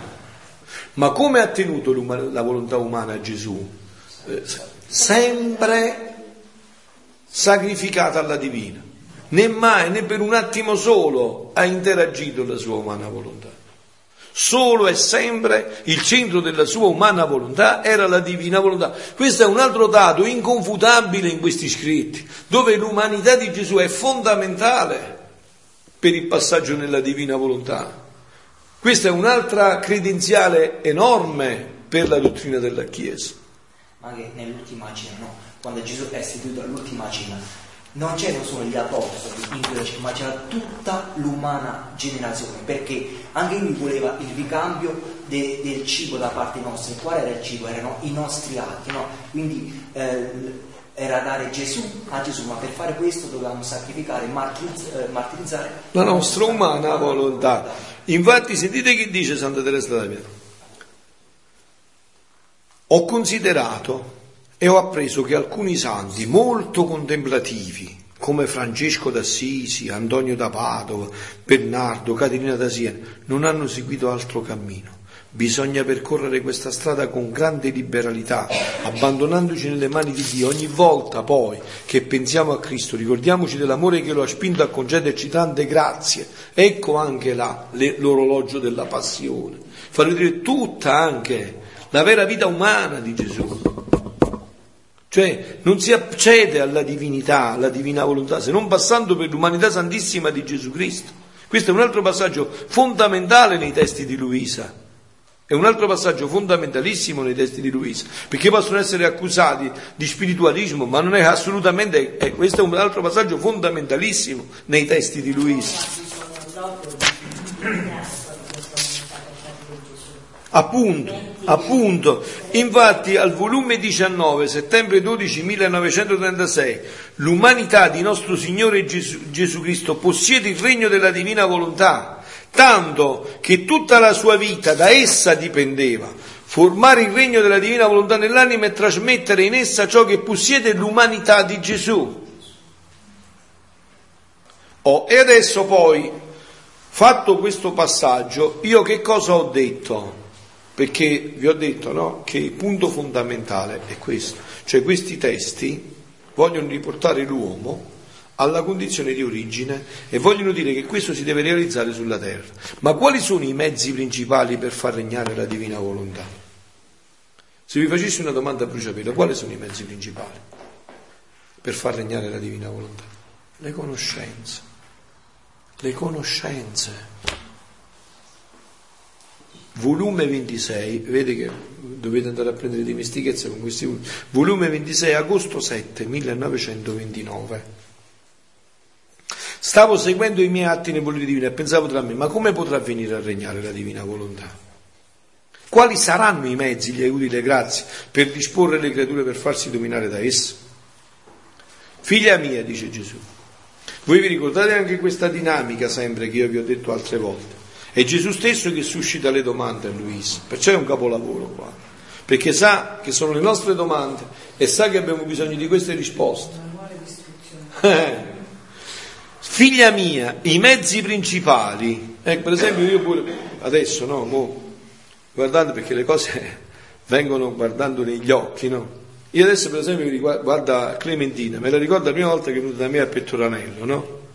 Sapeva neanche bene più che cos'era la Chiesa, no? Adesso è diventata una figlia della divina volontà. Vedi che cosa significa?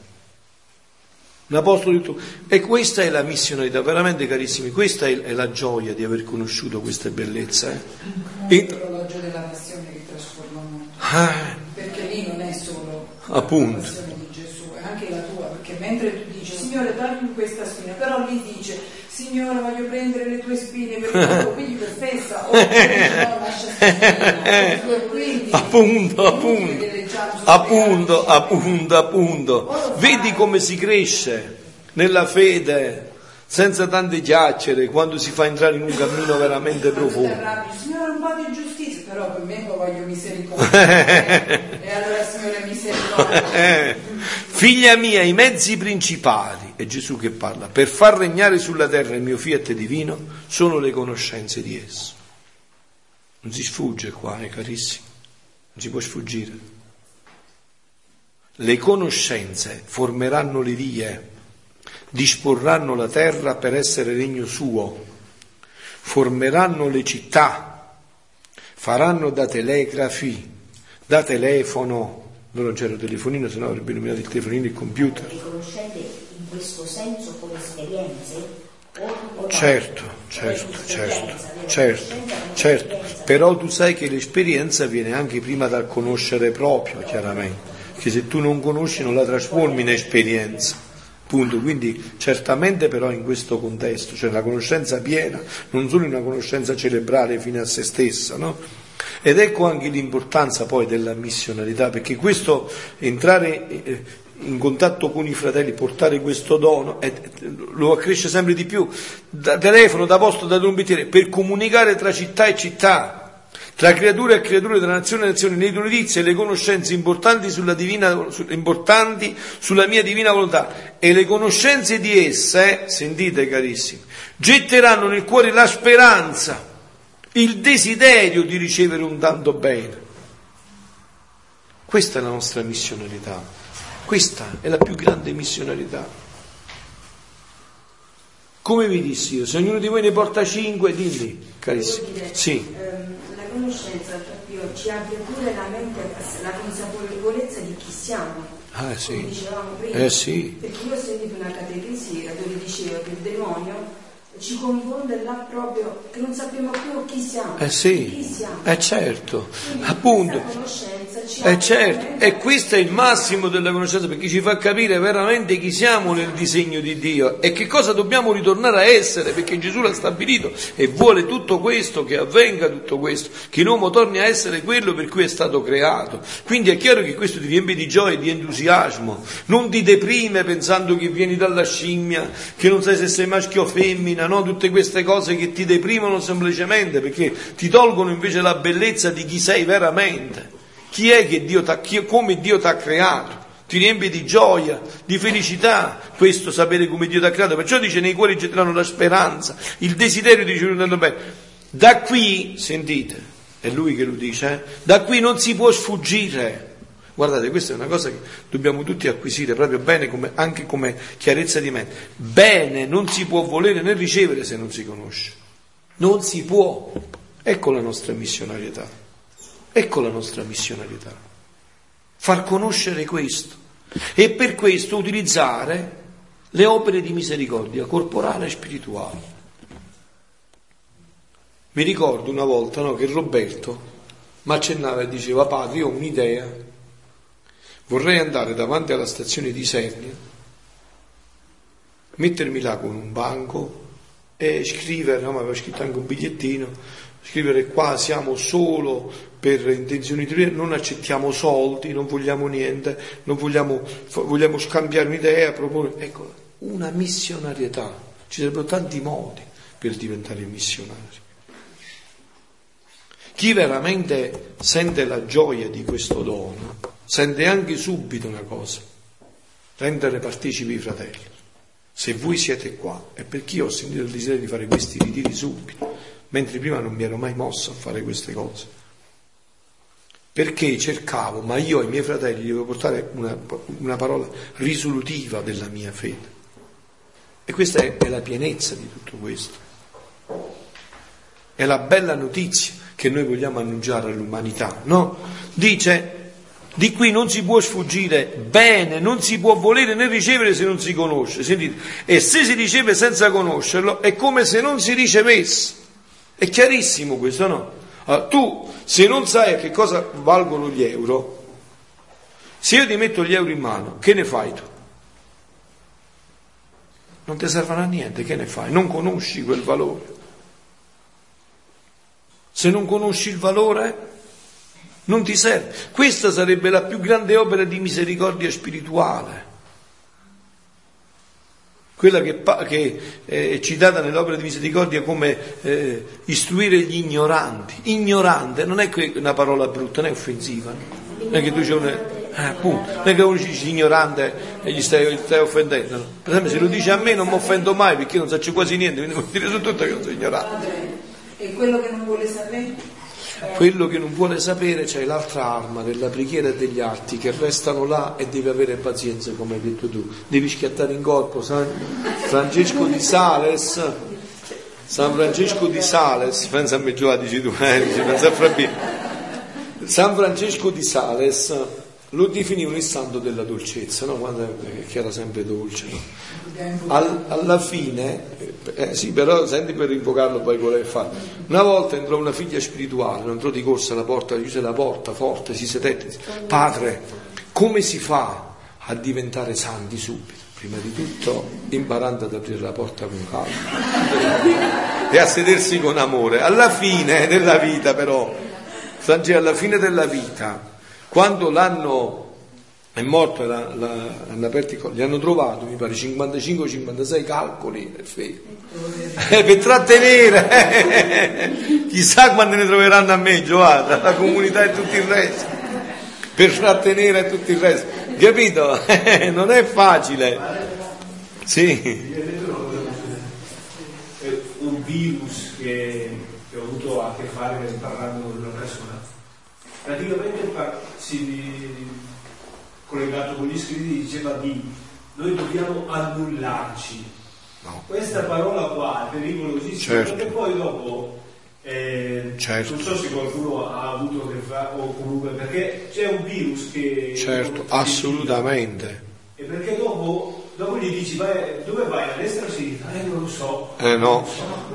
Come non lo sai? Eh no, si è annullato. noi abbiamo sempre detto, bravissimo, hai fatto bene a sottolineare questo, e questo in questi scritti si evince con chiarezza che la volontà umana è una potenza spirituale, è un dono altissimo e non la puoi eliminare, quello è un dono.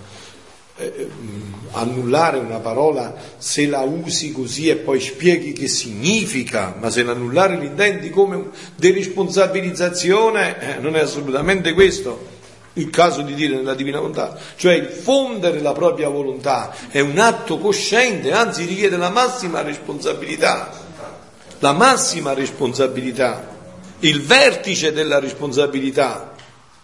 È l'atto proprio massi- massimamente responsabile, in cui io decisamente e volutamente, quindi devo avere una chiara decisione e una ferma volontà nel fare questo. Quando per esempio si dice il venerdì, il sabato santo, la Madonna eh, nel Vangelo, no? La Madonna stava ai piedi della croce. Quello stare non è una cosa passiva, stava là così, no, no, stava vuol dire che c'era tutto il massimo dell'attività, stava con tutto l'essere, compartecipava, corredimeva l'umanità, stando ai piedi della croce. Sapeva cosa non è che diceva vado di qua o vado di là, eh, dove va, no, no, stava con tutto l'essere ai piedi della croce, ci stava profondamente e radicalmente in tutto questo.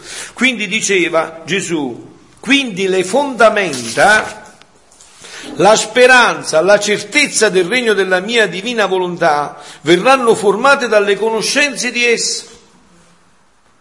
Adesso ve lo preannuncio, mo, eh, 16-17 maggio mi hanno invitato a Colle Valenza, ci, sarà saranno 350 persone, io ho le crisime, ma almeno il sabato devo andare a fare, ma hanno proprio, ricordami che poi gli devi telefonare Concetta perché mi, sabato vado a fare una relazione no? dove ci sono 350 persone che vogliono proprio avere sapere questo, le conoscenze, le conoscenze. In base alle conoscenze che si Certo, perché se tu hai una, l'abbiamo detto già altre volte, se tu hai una, una pietra a casa e dici ti hanno detto che quella pietra è preziosa e vale 100 euro, tu te la tieni molto custodita.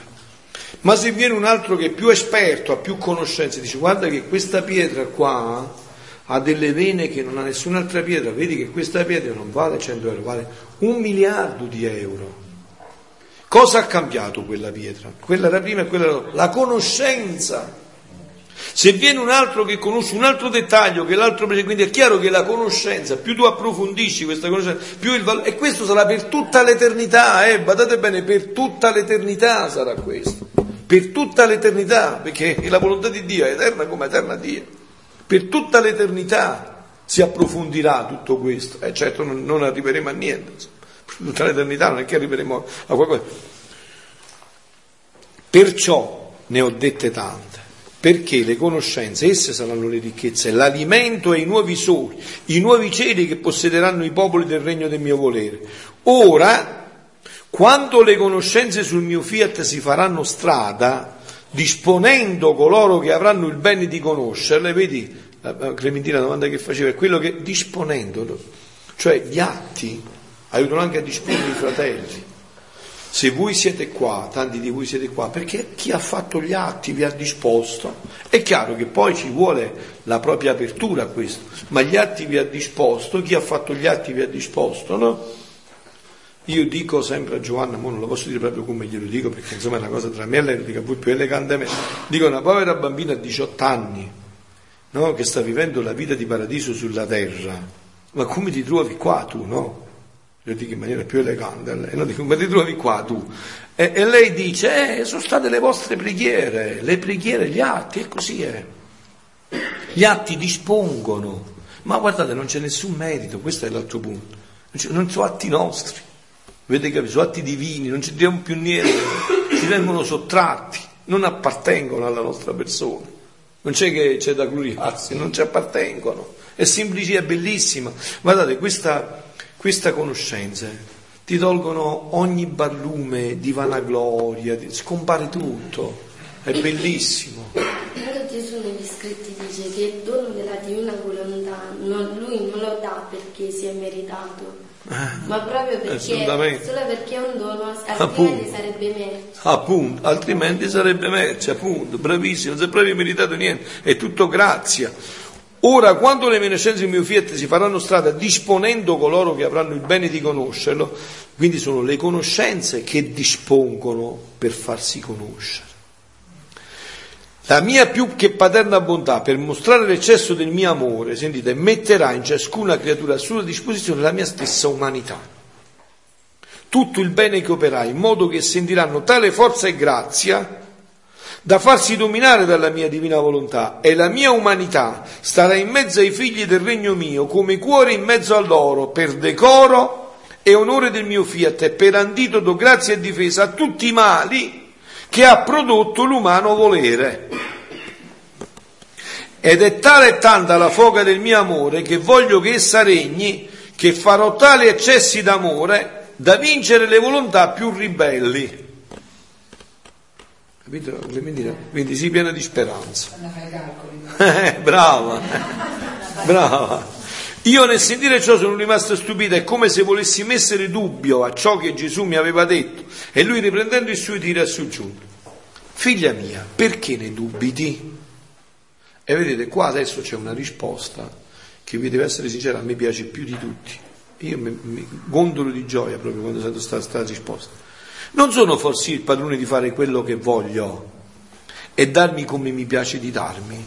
E qua ti devo fermare. Dio è sovranamente libero, può fare quello che vuole, quando vuole, come vuole e con chi vuole. Non è forse la mia umanità il primo fratello primogenito che possedette il regno della mia divina volontà e come primo fratello tengo il diritto di comunicare il diritto agli altri fratelli di possederlo, mettendomi io a disposizione di loro per dar loro un tanto bene? Non sono io il capo di tutta l'umana famiglia che posso far fluire nelle membra di esse le virtù del capo e far scendere l'atto vitale della mia volontà divina nelle membra? E poi non è forse la mia umanità che risiede in te continuamente, che ti dà tale forza e grazia di voler vivere solo del mio volere e ti fa sentire tale pace e felicità, eclissando il tuo umano volere in modo che lui stesso si sente felice di vivere come senza vita sotto l'impero della mia divina volontà? Perciò quello che mi necessita, e qua viene a noi, alla nostra missionarietà, carissimi, quello che mi necessita sono le mie conoscenze sul mio fiat divino, che conoscano, il resto verrà da per sé. Guardate, questo ci dovrebbe incendiare dal desiderio di bruciare, di diventare missionari, di parlare in condizioni opportune e non opportune. Ci dovrebbe mettere il fuoco dentro di far conoscere tutto questo. E anche dolore. Io per esempio provo dolore veramente perché è talmente grande.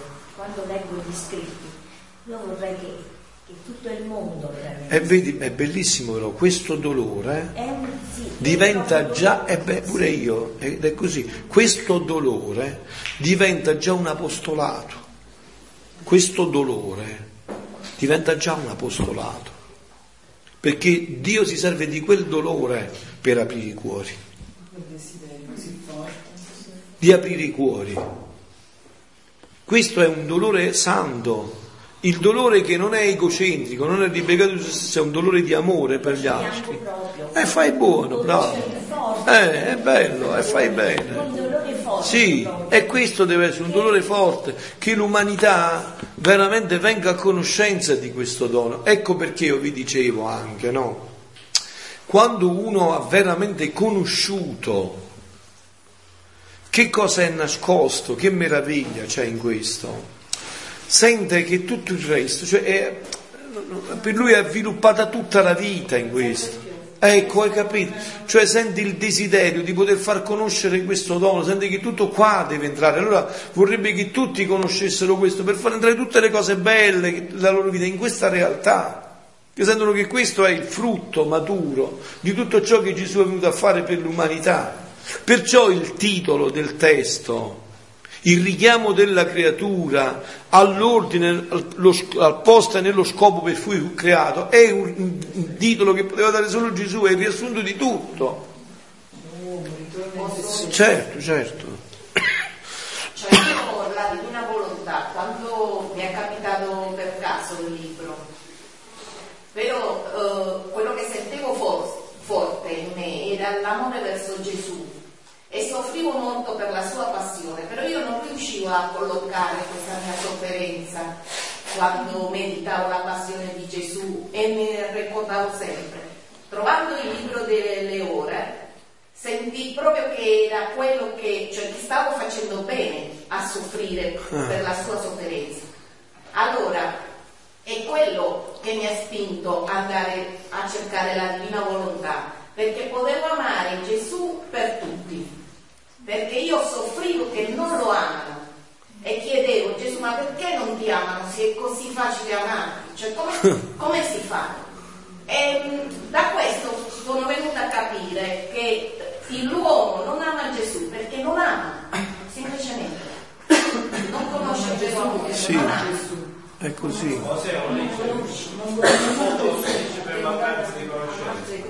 Però non riesce a vedere a Gesù la sua sofferenza, quello che ha fatto nella sua umanità, perché non ama in sé, non ama, non ama, non ama, poi cioè, si perde in quello che il concetto tutte queste ama cose che vediamo è, è lui che ce le fa vedere. Non siamo noi tanto noi non E vediamo allora mi spinge a far conoscere la divina volontà è perché voglio che tutti amino Gesù.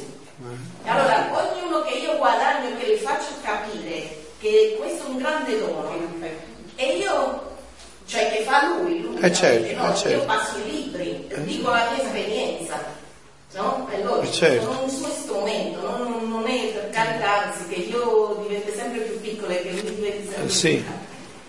Ehm, è perché vado a coprire quella mancanza d'amore. Questo è, appunto.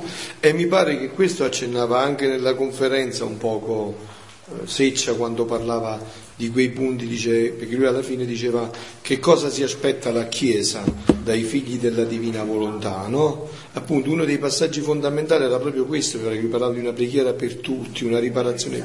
Appunto, adesso voglio vedere solo, perché non abbiamo più molto tempo, voglio vedere solo 5 minuti se riesco a leggervi quest'altro brano o almeno una parte di esso. Il titolo è questo, è volume 14, ottobre 19 1922. Dice,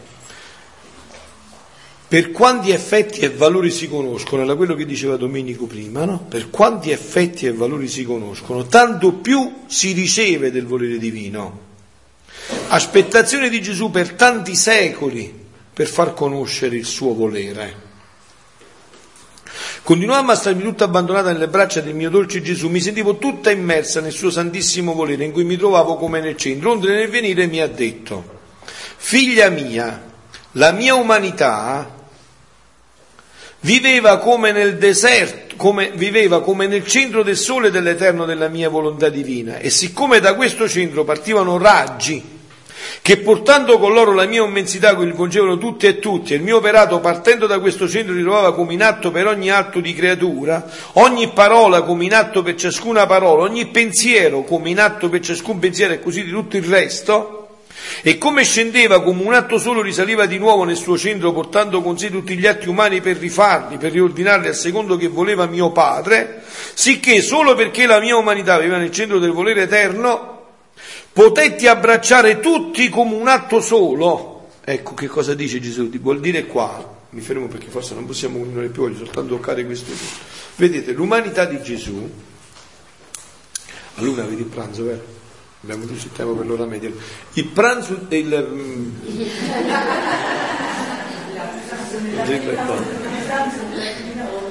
l'umanità di Gesù, santissima, la più santa che possa esistere, ma non poteva abbracciare gli atti di tutti gli uomini, di tutti i tempi, perché anche la sua santissima umanità era limitata nello spazio e nel tempo. Come ha potuto fare questo Gesù? Perché, rinunciando alla sua umana volontà, ha voluto vivere solo della divina volontà e quindi tutti i suoi atti li ha resi tutti atti divini, questo sta dicendo ha reso divino ogni suo atto. Questo ha fatto Maria Santissima. ha rinunciato alla sua umana volontà subito dal primo istante, questo mese, tra poco, il mese di maggio, che spero tutti lo farete con il libro della Madonna, no? Gina Madre Regina della Divina Volontà, ebbene vedrete che il primo atto che ha fatto la Madonna è stato proprio questo, quando io appena sono stato concepito e Dio mi ha fatto vedere con chiarezza i mali dell'umana volontà e il, la vita della divina volontà, io immediatamente ho rinunciato alla mia umana volontà, l'ho legata al trono dell'Altissimo e ho sempre e solo vissuto di divina volontà. Questo è l'atto più eroico, il martirio di tutti i martiri. E si vede che noi non ci riusciamo, no? Se voi vi esaminate seriamente come faccio io, si vede che non ci riusciamo. La nostra umana volontà tende subito a essere padrona di se stesso. Dopo del peccato originale, avendo inferto questa ferita terribile nel nostro essere, la nostra umana volontà sta sempre là in agguato, per dritto o per traverso, per prendersi il primo atto e rubarlo alla divina volontà. E questa è la ragione, la radice di tutti i mali. Questa è la radice di tutti i mali. Perciò, carissimi, eh, concludendo, perché adesso ci inoltriamo nell'ora media, concludendo, diciamo, ringraziamo Dio veramente perché vedete, vi ripeto, anche con la gioia di questo convegno, dopo cinque anni di questi incontri, noi abbiamo la gioia di sapere, no? Perché vedete, in questo convegno, grazie a Dio, ci sono anche gli atti nostri. Se adesso tanti fratelli sono là nella terra di Luisa a approfondire, a scavare in questa miniera senza fine, è perché siamo un corpo mistico, la bellezza di un corpo mistico, no? Sono anche questi atti, queste preghiere che hanno aperto questo e che speriamo appunto lo aprono sempre di più perché tutta la Chiesa possa finalmente conoscere in pienezza e approfondire il dono della divina volontà. Con questo pensiero ci introduciamo nella, nella, nella Regina Celia l'ora media.